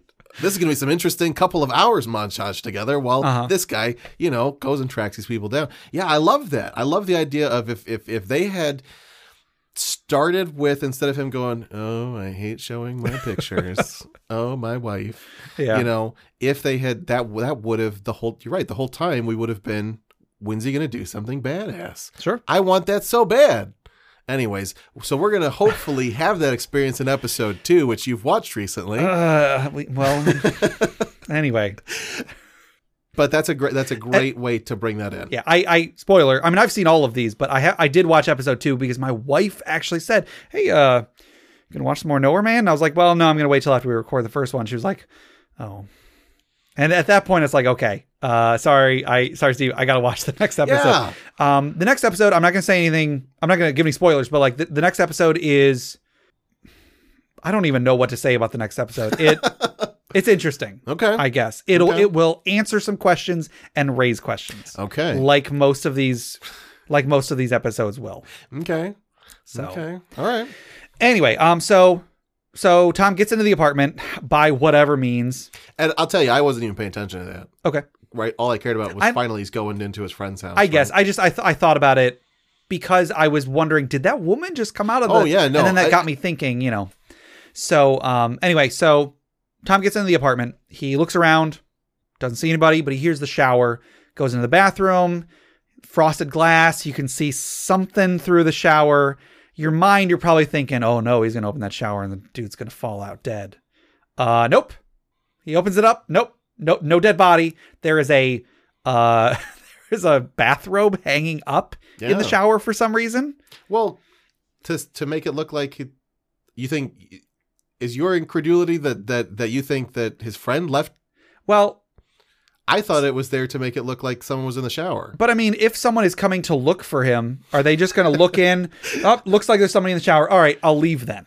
Yeah, well, I, I, that's a good point. I don't know. I, I don't know what the end game is, you know. Yeah, uh, uh, there's a certain amount where after the chemicals made the building explode so much that it made the car explode. Yeah. that there is an element of I think we are having a little bit of good television for good television's Okay, sake. okay. And so, like, ooh, it's not a dead body. I, think, Sure. I don't know that there is a I mean, logical explanation to it. I, I think know, it was a I- good shot. it's- no, no, you're right. I'm, ju- I'm just saying, like, no, you're right. That's that's a thing where probably we can't read into it because the only reason for a robe to be hanging up in the shower is because it's cool. Yeah. that is the only reason. All right, well, Okay. Um, I need to to eat some crow here. I just so we we've got the episode going at like half speed over here, Right. and I I keep having to go back because we're we're taking much longer to talk about it than we are watching it. But that's fine. I just noticed there is actually a shot right before he goes up the stairs with the underwear. I don't know how I, I must have been looking. I must have been making notes at the same time. there is a shot of him at a door that says like 104 that is like I think I didn't quite catch it, but I think Tom tries it and it's unlocked. okay. So, and that is before the stairs. So the stairs are inside the apartment. So that whole five minute tangent or whatever is not not valid. So I apologize. Anyway, They love listening to us so much they don't even I care mean- that we were wrong. nobody has heard of this show, so I I hope that the listeners are at least people who enjoy listening to us talk. Well, they enjoy listening to you, you and and, and your co-host Jeff. They don't know me, but uh, they love me now. Hopefully, Okay, okay, hopefully. Um, so this was an interesting thing with the weird glass car models. yeah, in in Larry's kitchen is like s- oh, he's a car salesman. I'll bet you. That's Oh, where he makes he? his money. For, I'm just saying that's that's one of the Uh, ways that- to explain okay. his money. it that that is probably they, this is probably a bit of world building. There's these like several glass cars on little Little plinths. little plinths. It's a good word. Um, so anyway, it was not Larry in the shower. It was not a dead body in the shower. Come on, get your get your minds out of the gutter, guys. Um, so Tom looks around. He figures, well, I can't I can't go around in in these obvious. I mean, it's not really obviously like psychiatric hospital wear, but he's wearing like an all white suit basically. right. Uh, so. Um, so anyway, he goes to Larry's closet to get Oh rid. yeah, he's you know, dressed as the, that's orderlies. He's he's dressed. Oh, as that's one what. of the Yeah, yeah. He stole one of the orderlies' clothes. So okay, that makes a lot more sense. When he drove out of there with the doctor, He was dressed as an orderly. He was dressed as an The one who orderly. Was in, who wasn't a bunch of pillows. I'm sorry, guys. I should watch the show that I am talking about. we we both did. There's a lot to take in. There is, there is. So um, anyway, Tom decides I need some clothes. I can probably borrow slash steal some of Larry's clothes since Larry isn't here. So he goes to Larry's closet, opens it up. You're probably thinking there's going to be a dead body is going to fall out. No, of course not. Come on. So he gets some clothes, starts getting some clothes, and then an arm falls. They killed Larry and put him up on the top shelf of the closet. It's very disturbing. It is. It is actually very creepy. This I said earlier there was the one jump scare. This is the second jump Sure, scare. sure. I forgot about this jump scare. Yeah.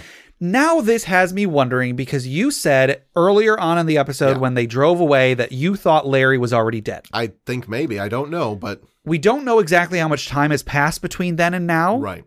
but it is possible considering the fact that Larry is like he looks uh, not necessarily decomposing, but like he looks Just like he didn't just die. Right. Yeah. So it could be that they killed him then. It could also be that they killed him after they gave him after he gave them the initial list of people. Mhm. It's unclear because we don't know how much time has passed. I don't know. So what you said is possible. Um, Right. I don't know. It's just I wanted to raise it. As, Yeah. uh, yeah. And so, oh, here he is at the closet, gonna borrow some of Larry's stuff, and then he learns out he inherited it. there you go.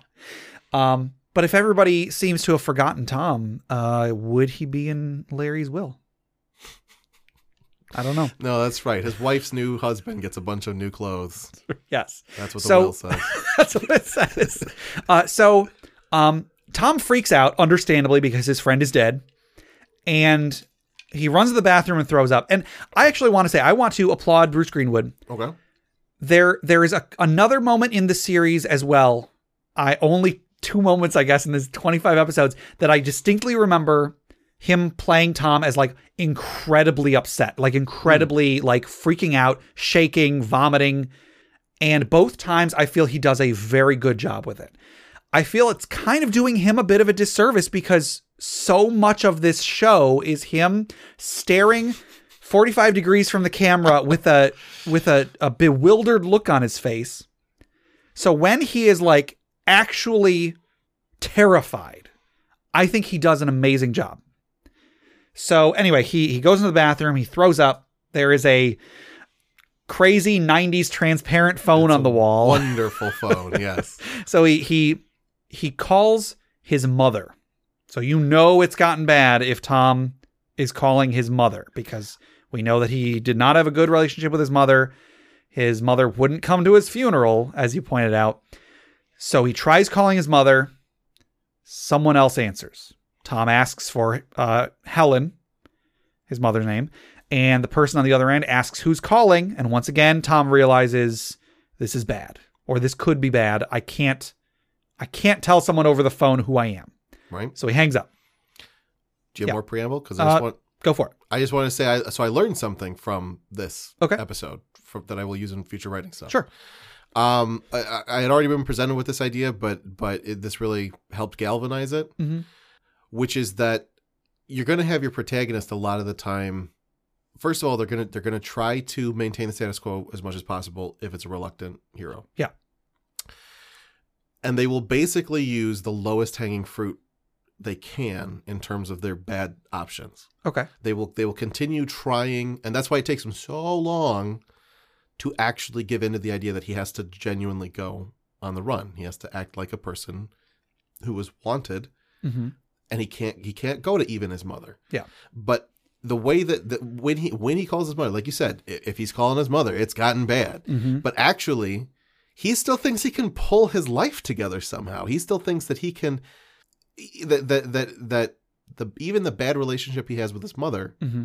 is preferable to no relationships with anybody Yeah. right so so this was like oh man this is a last resort but in many cases last resorts don't work in stories Sure. last resorts are we go oh i wouldn't want to pay that cost but in in many cases that that whatever vanity cost usually uh, they would have to pay they end up paying it Mhm. and the thing doesn't work out anyways because the real thing was they had to step into the role of being a hero Yeah. and so this really was a great example of oh man he's going to call his mother that's not going to work but Yeah, it's yeah. also going to suck it's also going to be a very pain you know when he was going to call his friend you know he he goes he goes to his wife. His wife gets him sent to the the psychiatric hospital. So he goes to his friend. His friend is dead. So he goes to his mom. He goes in order of what would be most pleasant to have work out. Mm-hmm. and that was just helpful for me to remember that pr- that protagonists who are reluctant heroes generally will pick the lowest hanging fruit first. Okay. and they will just they will burn through all of their options and generally none of them will work but they will still but they will save that's that's part of how you get mounting tension is they save as they go on Mm-hmm.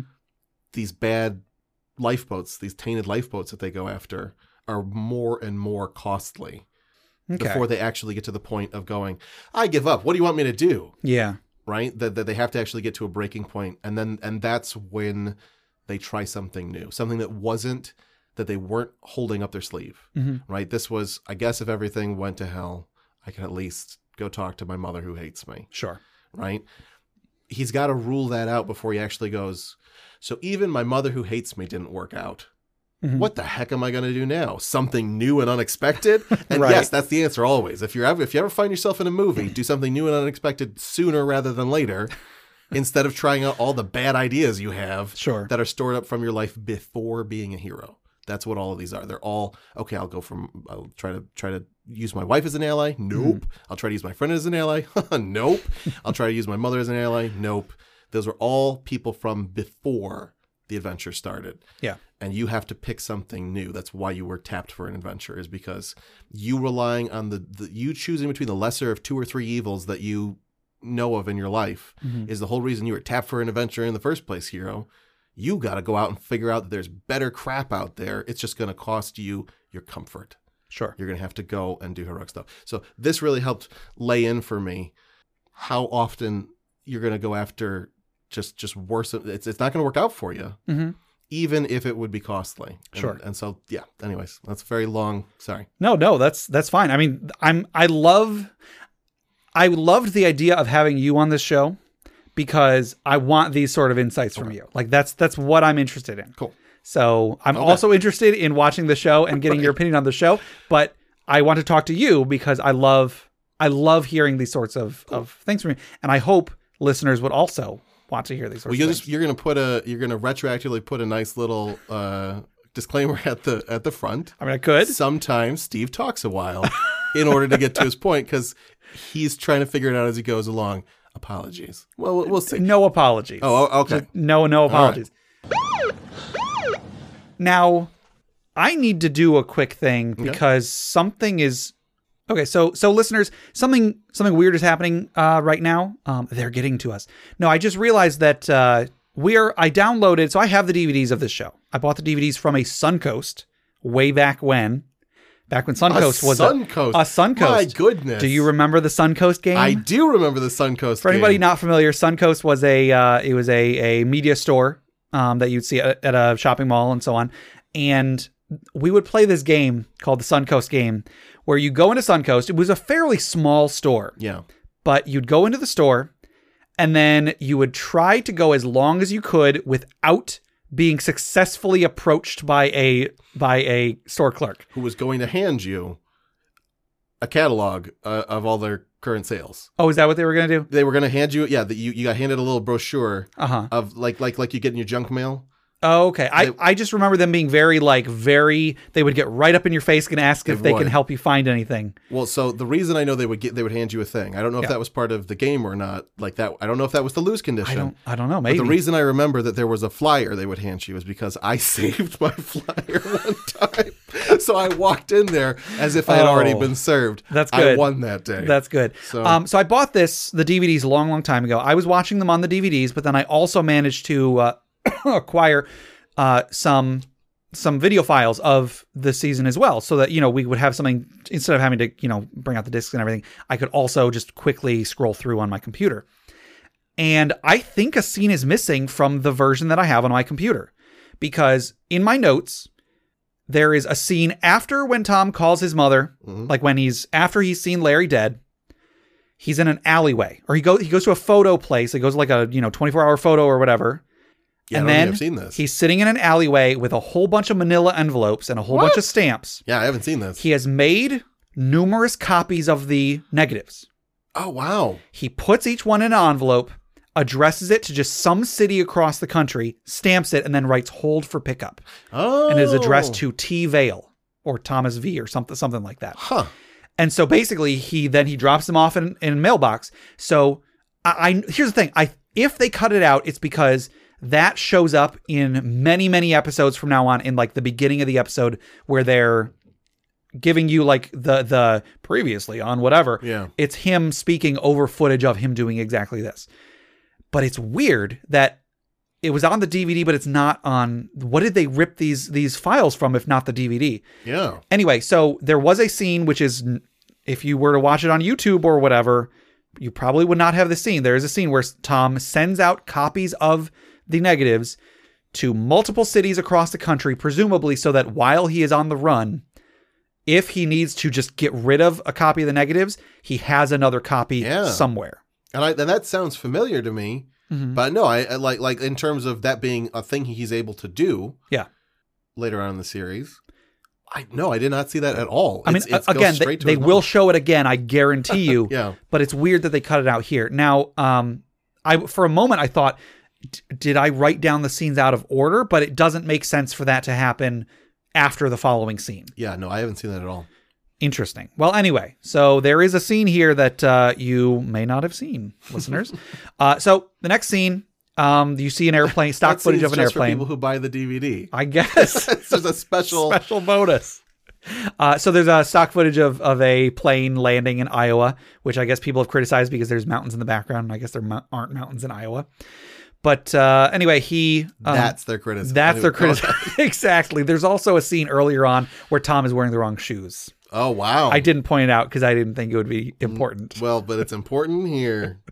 Um, so Tom has rented a car. He shows up at his mom's house, this little, you know, old country house out in the out in the boonies of Iowa.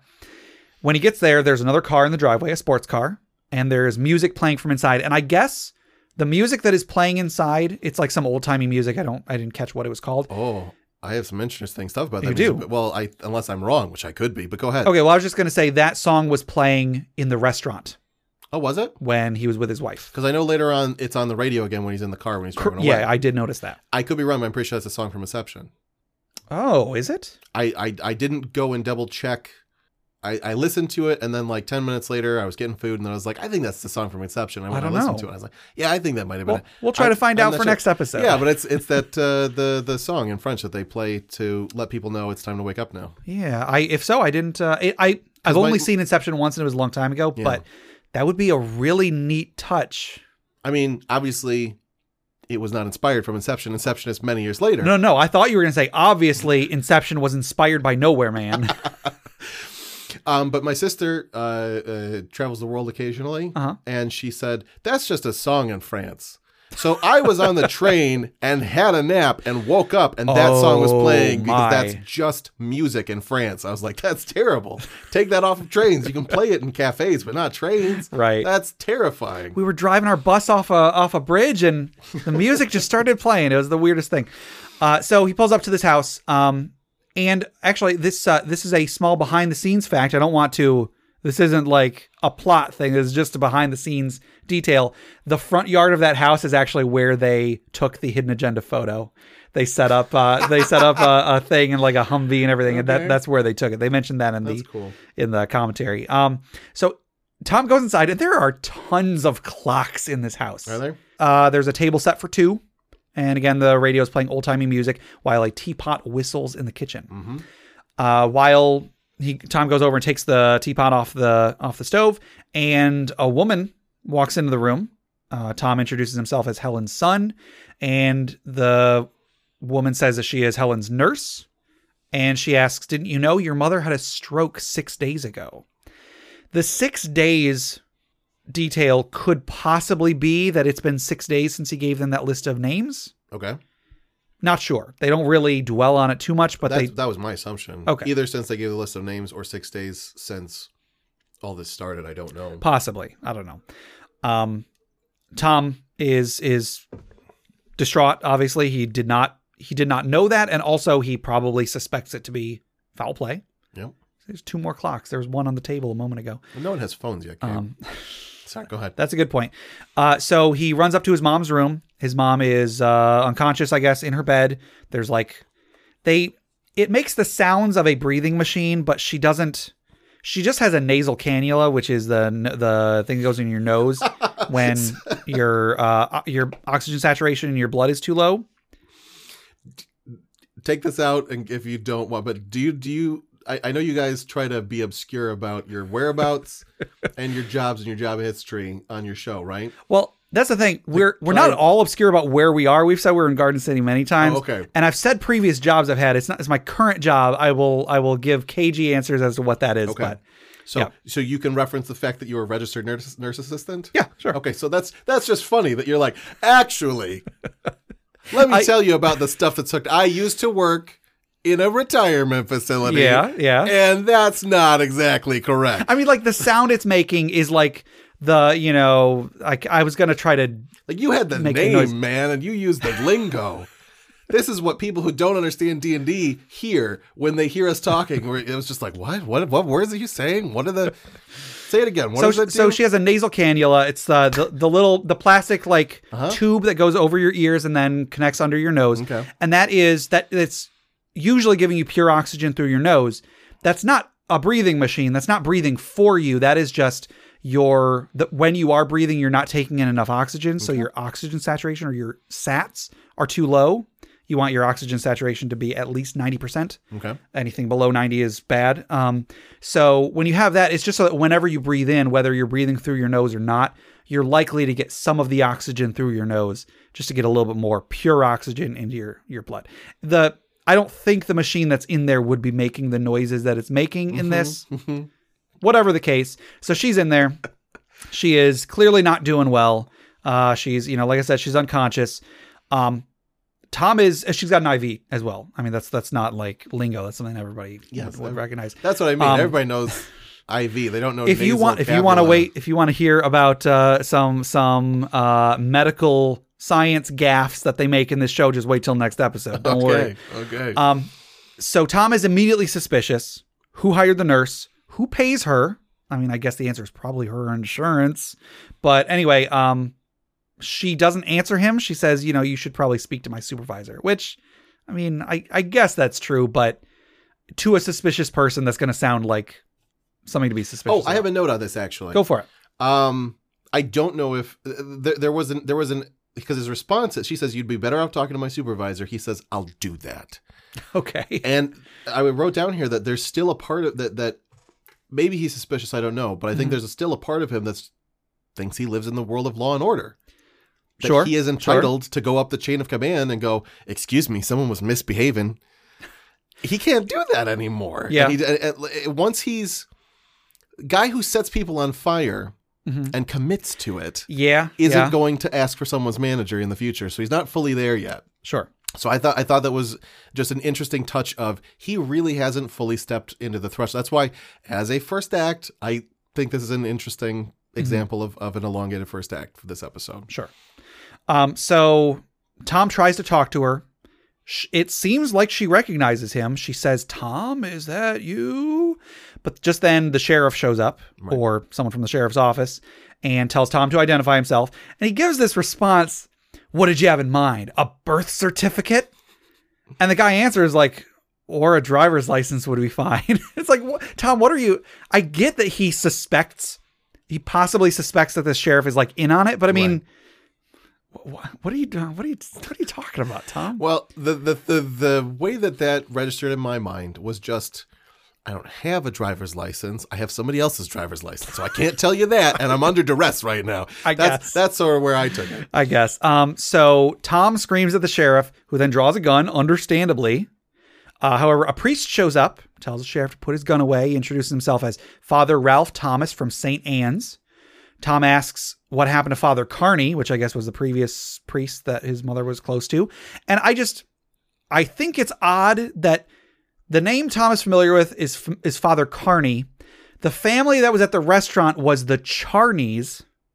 Was it? Okay. Yeah, I when I first watched this, I thought, was that the same name? But no, it's Charney as opposed to Carney. Okay. It's just odd that there would be two names that are so similar yet are so like so meant to not be related. Right. I guess. No, anyway, that definitely feels more like a wow, those chemicals sure are explodey sure, moment. sure. And then um apparently Father Carney died six weeks ago. Now again, it's six weeks ago, so I don't know if there's supposed to be any significance to that. Right. It's not that oh he died six days ago. That would be way too convenient. But six weeks ago, I don't know. I don't know if we are supposed to pay attention to the fact that it was six weeks ago and six days ago, or if it's just that was the first number they came up with. Yeah. I don't know. Um, anyway, apparently Helen never mentioned having a son to uh, to Father Thomas, and then Helen calls out for Tom. Father Thomas asks if Tom is her son, and she says, uh, and, and says she never mentioned a son. So like the the the priest says, you never mentioned having a son. To which Helen says her son is dead and she has no son. Yeah. So you have to you have to you have to question would she have said that had Father Carney not reassured her you never said you had a son? Like Right. is it that he is reminding her what the lie is or is it just that she hates Tom and she disowned him? oh, see, I hadn't even thought about that. That's, that was that was my first reading of it Hmm. was this is someone who could have actually corroborated Tom's story but so she mad. hates him. Exactly. That was that was my first read of it but but I don't know. I got to tell you, that would have been more interesting. Yeah. If it was definite, if it was definitive that that's what's going on, that she could have corroborated the story. Because she doesn't say I don't know a Tom. She says my son is dead. Yeah. I didn't think about it like that. No, I was just completely with because both with when when he's talking to his wife Uh-huh. and his mother, as long as no one else is around, they will talk to him like he's Sure, there. sure. And as soon as someone else shows up, that's when they that's when they kick back to it. So I so that's an interesting that's an interesting detail that yeah, she hated him so much. That could have just been how she thinks about her son is that uh, he's dead to me. I Could don't be. know. Yeah, so um uh Tom grabs a potted plant and hits the sheriff on the head. Like a sane person would do. Uh grabs the sheriff's gun, like a sane person would do. Accuses Father Thomas of killing Father Carney, says all of them are in on it, like a sane person would do. he fires the gun into the wall and takes the nurse hostage, like to get their attention, grabs the nurse, takes her hostage. Uh, they get outside. He shoots the sheriff's tires, and then he he tells the nurse that same line again about like, uh, "Tell your friends they can't take it all." You know, referring back to what Eddie was saying about like you can't take everything from someone. Um, he jumps in the rental car and drives away, but the the sheriff grabs his shotgun and he he like breaks out the back window. He, he shoots the car a couple times, but Yeah. Tom ultimately escapes. Um, so it definitely would not have made sense for the alleyway scene where he's sending out all the negatives to be here. So like I de- it definitely wasn't that they moved the scene. It was just that that scene was just missing. Yeah, It's weird. that is a very strange thing. I mean, So- it's not like it's unheard of for a scene to be missing in different editions of something, but I'm with you in terms of then where did they rip this from? Yeah, exactly. TV itself? it's not like this thing got a huge release. It took me forever to even find a, a legitimate download of this of this series. Anyway, um, so the next scene is still in Iowa. Tom's driving along, and again, that song that was playing in the mother's house and in the restaurant comes on the radio. Around the same time, the car craps out on him. Whether those are supposed to be related, I don't know. But Wait, sorry, say say again. Sorry, the uh, the the song plays on the radio that was playing at the time when the when the car craps out of yeah Yeah. See, that's the thing is that there is the stuff with the the the especially after you told me to watch the adjustment bureau so i Yeah. watched the adjustment bureau and there are lots of parts in that where like something clearly super i mean like clearly coincidental but Right. supernatural happens one if you were leaning into the supernatural element one could say that that's what the song comes on the radio that's indicating that they're about to mess with tom's plans but it doesn't fit in this It doesn't role. really fit yeah so yeah no that's that's why I wanted you to go take a look at that just as a as a contrast good movie. If you have not seen the Adjustment Bureau, watch it. It's it has some parts of it have a similar feel to this kind of in that you feel like there is some some bigger organization orchestrating a lot of stuff. right Um, but it's it's ultimately different, but it is it's still definitely worth a watch. So th- I didn't actually realize that yeah that it, it is it is strange that the song would be on I mean And it's like sort of cutting in, sort of cutting out. yeah which was just sort of weird it's also possible that just like you know that's how radios work Yeah. we're so used to on demand now maybe the song is still playing like it's it's And- just a long song and I will say from experience, when we lived in Tennessee for a few years, when we were in Tennessee, I listened to the radio a lot. And holy crap, you hear the same song 30 goddamn times in an hour. It is ridiculous. It would make sense that the same song would be playing. yeah so that's that's that's as much as i was putting into it but that's a good point that yeah this weird you got to be careful where you you can't you can't have too many if if the point of the series Mm-hmm. is that there is some deliberate stuff happening Yeah. you lose your ability to do motifs Sure. because then m- motifs are an artist conceit they, Yeah. they they can't you can't you don't get both you don't get both because otherwise we're gonna be like is that a thing should i have been paying attention is that because we're already going is that ah is that real is that Yeah. um, so that's i didn't even realize that that happened at the exact same time in any event continue so his Yeah. car breaks down car breaks down. Um, you know, he has no other option. He grabs his bag, starts walking. You know, he's like out. It's not desert, but it's like flatlands, prairie. yeah. Um, so he's walking along. In the distance, you can hear what sound like maybe vultures, maybe peacocks. I'm sure that was not intended. it was but- supposed to be vultures obviously Um, but he reaches a desolate crossroads. Yeah. Just like it's a decent it's image it's a, a great set piece because I mean it's set piece, but like it's it's on location. yeah yeah just as far as you can see in any direction it's just like two roads and nothing else i love it i love this this moment in the show um he's I also like that he's got had that he had to give up the car. Because Okay. even the car is the last thing he's relying on. sure Once he's out of the car, he's walking. Yeah. That's when he finally steps into the okay, I guess I'll trust my feet, yeah right? Where he just he does it himself, which I feel like is the only possible moral for this story is Tom, trust no just- one just- yeah Just go do it yourself, man. yeah so he uh he sits down there's like a fence at this cross uh, crossroads so he he sits down and waits waits for somebody at this point a person rides by on a bike just like going from here to there Yeah. and according to the uh the commentary, this was meant to be a an echo of the dream sequence when somebody Oh. rides by in the other direction to toss a newspaper. Okay. I think that's a bit of a stretch, but Yeah. it came from the director, so okay, I'll I'll take it. Again, I, I, you, you don't get to have cool little motifs. yeah. You, no, Um because so then I would say, oh, it's a dream sequence. Oh, they have a dream changealizer. You know, like oh, they can. Sure, sure. Right? God, Yeah, I know. Um, so anyway, a, a truck. Tom sees a truck coming from down the in far away. He flags it down, and inside the truck is a. I wrote it as a dweeby looking guy with a dog. he's got glasses. He's got like a big old mouthful of teeth, and he just he looks like he's from like the 40s. This guy. okay. Um, but anyway, Well, I was just gonna say, other than the the Eddie who plays Captain Stottlemeyer on Monk, Uh-huh. um, Tom's wife, who I don't know where I know her from, but I know her from things. Mm-hmm.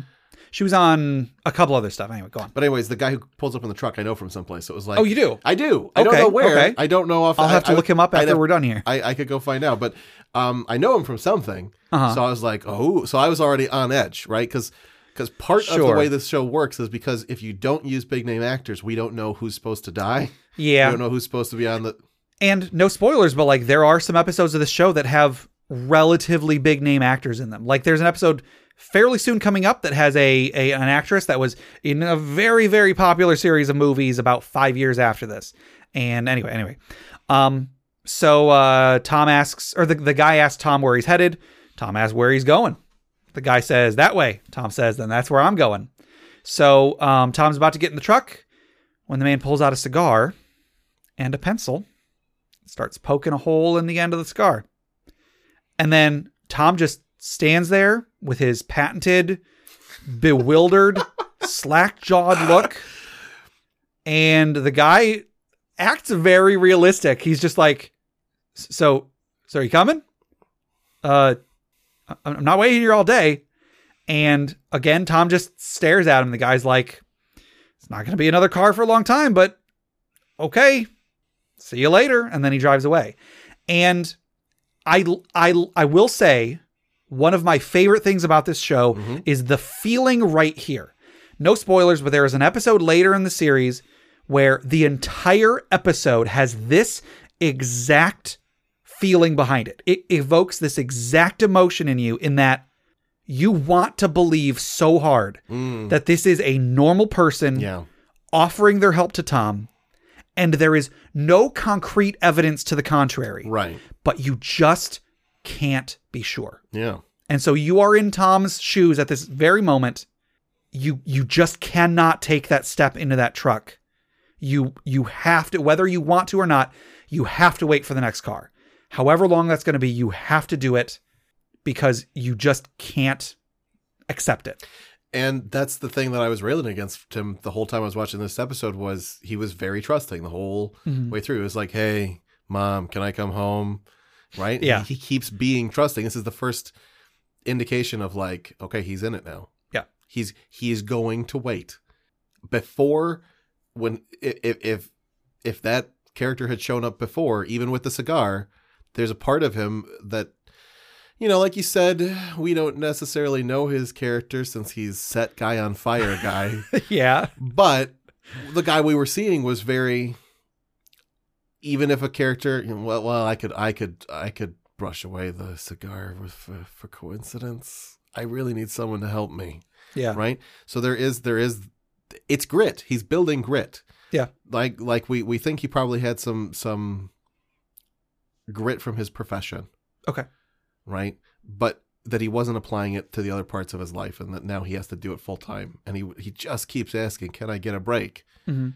And someone offers him a break, and he finally doesn't take the break. That's what I like about it. Sure. Is that finally someone offers him, him a break, and he wises up instead of going, "Oh, thank goodness!" Mhm. Right? So, I do like that ending quite a bit. I do I do think that's a good indicator of he's definitely going to just rely on himself from this point on Sure. because there is such a possibility that that guy just we don't you know we had a 20 minute segment on how we don't know how you smoke a cigar that Yeah. might just be a very reasonable way to smoke a cigar or that guy and the doctor have the same boss and they are copying their boss And Sure. that's you can't take the risk so Yeah. Um, and then just uh, one more thing, we have the very final shot of this episode is really good. It is this this very very long crane shot of Tom sitting on the fence. In my notes, I wrote literally and figuratively, but I now that I just described that last bit with the guy in the truck, I don't think he is on the fence anymore. I think he has decided I hate it, but I I have to be on this one side of the fence. Yeah. I cannot be as trusting as I have been. Whether that pans out or not, we'll we'll see. But uh, anyway, so this very long crane shot of the crane, the camera panning back as he's just sitting on this fence. You know goes out further and further. He looks more and more tiny in comparison to the big world that's out there. There's clouds going over. It's like the perfect moment. It's it's such a great shot for the end of this episode, and uh, and yeah, so that's that's the first episode of Nowhere Man. So we spent quite a while talking about this. Yeah. Further episodes, I don't think will be quite as long. Right. Um, after editing, I will probably this episode probably won't be quite a behemoth, but it'll still probably be pretty long. But before we finish out, um, I want to ask you a couple questions. Okay. Do you have a favorite part to this episode and a least favorite part? Well, first of all, when you brought it up before we started recording, Yeah. I was like, I, I don't know that I have a favorite or least favorite part necessarily. I like some of the themes that they were doing. Yeah. I like some of the lines that they were doing. But again, this isn't a show for me. This is a show that, that you like. And I was like, yeah, yeah, we could we could look into this again. I'm curious. You know, the last the last time I watched this, I hadn't read a single book on writing, so I was like, all right, let's see what they are doing there because I know it's deviating from what you're used to seeing in television. Yeah. Um obviously the part that I that I was most uh excited about was when he goes and is faking the where the negatives are. I Okay. was like, "Oh, look, there's the first smart thing he's doing." Yeah. Um but I wouldn't necessarily jump to um that that was like my favorite part Mhm. because like I said, like it is I guess on the second time through, but the first time through, you just think they got to the negatives too. You don't know that he's he's he's playing them necessarily. Yeah. Um, but I will say, I think in future episodes, what I'll be looking for Mhm. is photochemicals that can make a building explode so much that it makes a car explode. You know, was there anything in the episode that was clearly not part of the conspiracy? That was Yeah. clearly sort of a '90s TV budget. This is the way we decided to go. Uh, I wouldn't call that my least favorite. Okay. I would call it the least plausible. Okay. I mean, we can we can I I we can come up with a different framework for this this 'cause I don't know, but yeah, but th- but those were the those were the smartest thing I saw him do. Okay. Right? Was was the the was faking where he was hiding the negatives, Okay. and then and then the. I mean, I could, if you want to make it smartest and dumbest, Let's do it this way: Yeah. smartest and silliest. there you go, there you go. So yeah, the smartest thing I saw him do was fake where the negatives were, Mhm. and the silliest thing was. I, I didn't even notice it honestly the first time I was I was rewatching it, but when you pointed out how explosive those chemicals were, Yeah. it was as if every single photograph in there was also explosive and Was it just kept made of dynamite. that was waiting desperately to be set off. Yep. There's not it's not a chain reaction. Yeah. Have you tried to make a fire in your backyard? It's it takes It's forever. difficult. yes. So even if it was just a bunch of lighter fluid covered canvases, I don't think it spreads to the car and makes the car explode. exactly. Exactly. So that certainly was the silliest moment. okay. Um, okay. and maybe and maybe the I, I like the fact that it looked like someone was showering, but there was a row. But you have Okay, convinced me that there's okay. no reason, even with our grasping and clutching for straws, that we could really come up for why that would be there Yeah. if the guy was just shoved in his own closet. Right. And we didn't get to it. Yeah. But if they can kill that guy, why is Thomas Veil alive? Yeah. I wrote down some note about how if you take away everything, Mhm. you actually create a stronger opponent. Okay. Somebody with somebody something to lose is easier In Dark. Souls, when you no longer have a blood stain to get your souls back from, you are the most reckless, most powerful you will ever be That is completely because you are right. you are not trying to stay alive. So I wondered if if they had just killed him, his Mhm. wife is smart, She's curious. She seems like the kind of person who would be resourceful. Mhm. We don't know a lot about her, but I wonder if, you know, if they kill him, she's going to hunt down who killed him, right? Like that, that, maybe the idea is it's easier to just discredit him, that they, they, they're able to muzzle the people who love him, hmm and it's easier to just keep him insane Yeah. Than it is to have to deal with actual murder trial stuff. That if they kill Tom Veil, Yeah. now they now they have no more leverage other than you know threatening to kill you. So you're saying the target was actually his wife? No, not that the, not that the target was actually Okay. his wife. That in order to protect themselves from his friends coming after, if they had just killed him, Mhm. his you know maybe not his mother because his mother hates him. Yeah. she's that to him, but his friend, I I wanted to be the one to kill him. Would have said. but his you know it, that, that his his friend would have Mhm. maybe looked into his death or his wife would have i feel like like they were trying to but then why don't you just kill his wife like Yeah. like if you're gonna if if you are trying to avoid there being enough evidence for the actual police to show up Mhm. and start asking questions but you definitely killed a person in in your in your cover up story Yeah.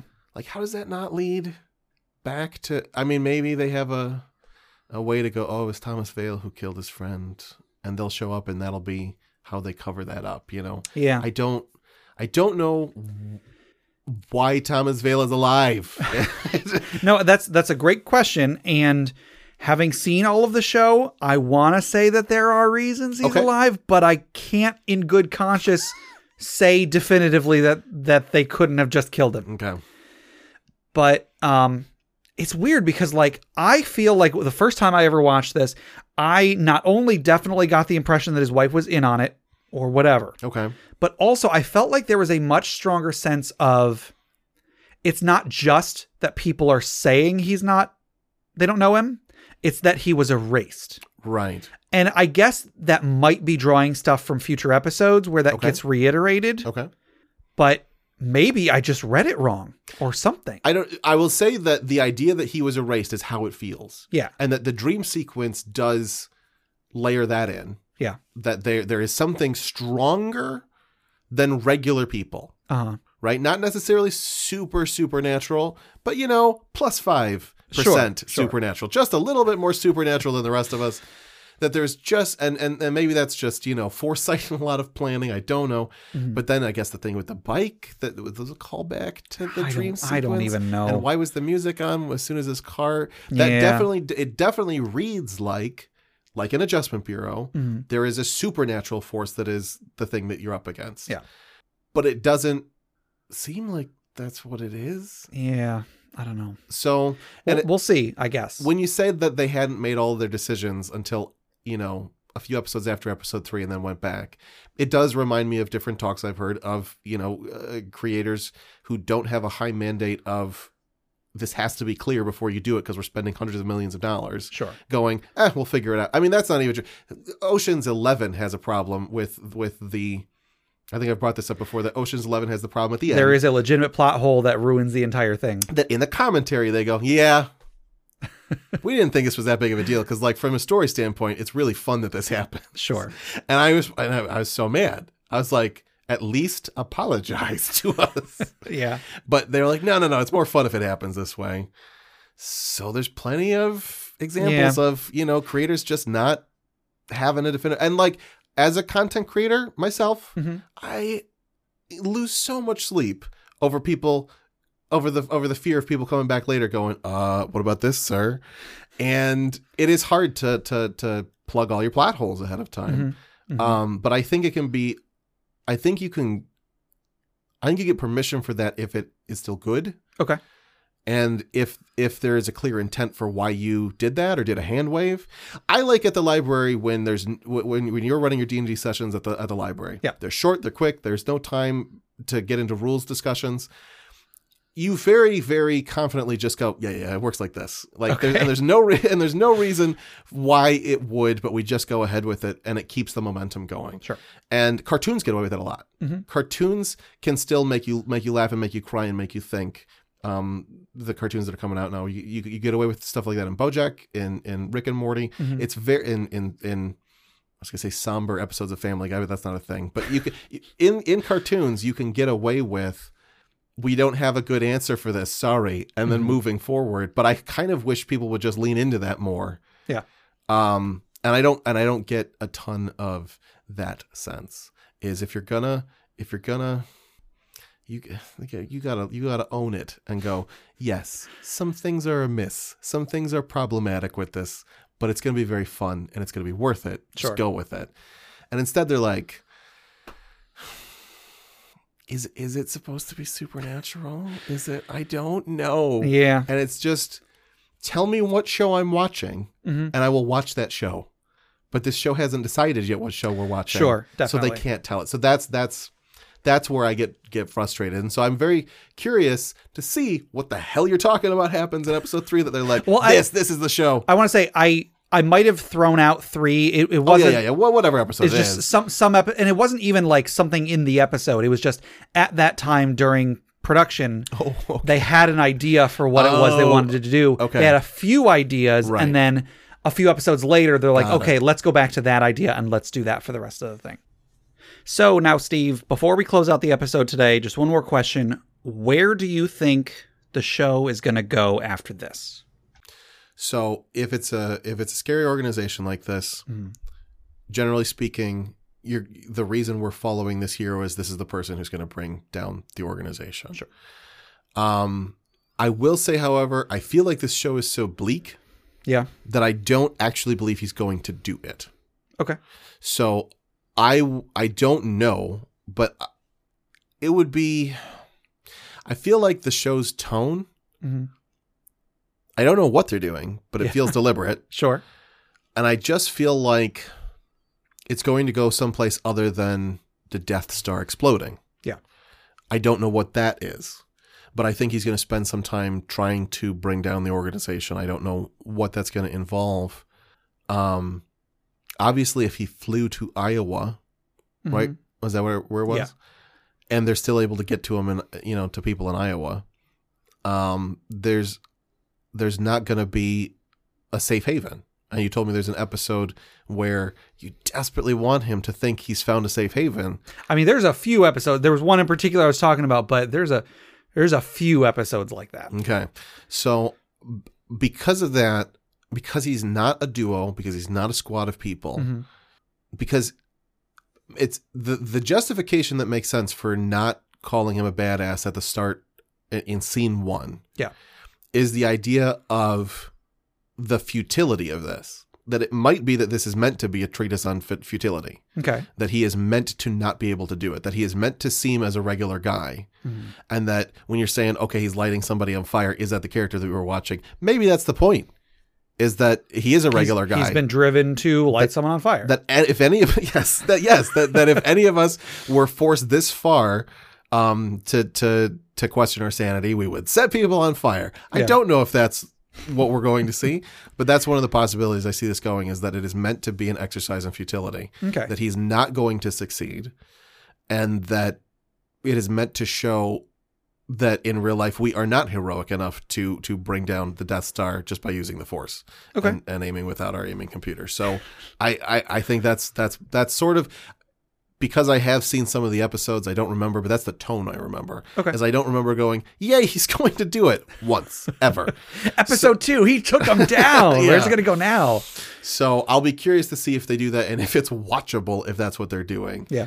Um, it's certainly I need heroes to succeed Mhm. for the most part, or I need them to fail in a way that's cathartic. Okay. And I and I, and, and so if it's one of those two, I'll probably be able to go, okay, that was I see why this show warrants itself. Um, but if it doesn't do those, I will have some opinions that will not be five stars on Yelp. Okay. Cool. Well, time will tell whether uh, you are right or wrong. Yeah. Um, I think with each episode, it doesn't necessarily have to be very long, but I would like to check in with you and see if your stance on what you think is going to happen has changed, Mhm. what direction it's gone in, and so on and so on. Yeah. So cool. Uh, that was that was the first episode of Nowhere Man of the TV show. So um, we are the Nowhere Men, I guess. Mhm. I don't know. Um, so I'm Gabe. I'm Steve. Steve, is there anywhere that people can contact you on the internet? That uh, Uh, yeah, I work under them a stage name. You can find me at uh, my Twitter is is uh, Noah Wizard. It's Noah underscore Wiz. Mhm. Um, that's mostly where you'll find me. I do a lot of writing exercises right now online, but it's the future when you're watching this. So who knows what I'm up to? Yeah, I, this is probably going to go out weeks, if not months, after we recorded yeah. it. Um, yeah, and uh, I am uh, on Twitter at Ultima Gabe. I'm also I have another podcast called Interparty Conflict with my uh, our our mutual friend Jeff. So you can find us on Twitter at In Party Conflict and interpartyconflict.com. We're on SoundCloud, blah blah blah, all that stuff. Yeah, check the show notes. I'm sure in the future Gabe will have written. Am I gonna have show notes for this show? I- We'll see. We'll see. I don't know what. Sh- you know, you can write down our Twitter URLs. I- I what I'm guess, I guess. saying. Yeah, Check so- the Twitter URLs notes sure. where you would normally find show notes. Yep. So yeah, thank you for for sitting through multiple hours of us talking about. Uh, I didn't mention the very first episode is called uh, Absolute Zero. Oh, So Nowhere Man Absolute Zero, and next episode, episode two, is called Turnabout. ooh, okay, So read into that whatever you will, I guess. great. Cool. And then one last word from our sponsors.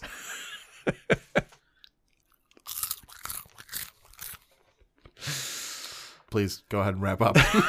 That's all. So uh, thank you, folks, for listening, and uh, catch you next time. Catch you next time.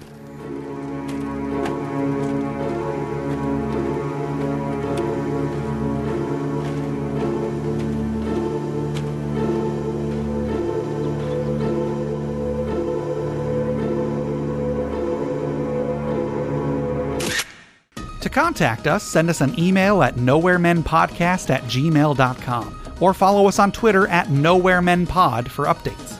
For more content created by Steve, go to bit.ly slash nowherewizard.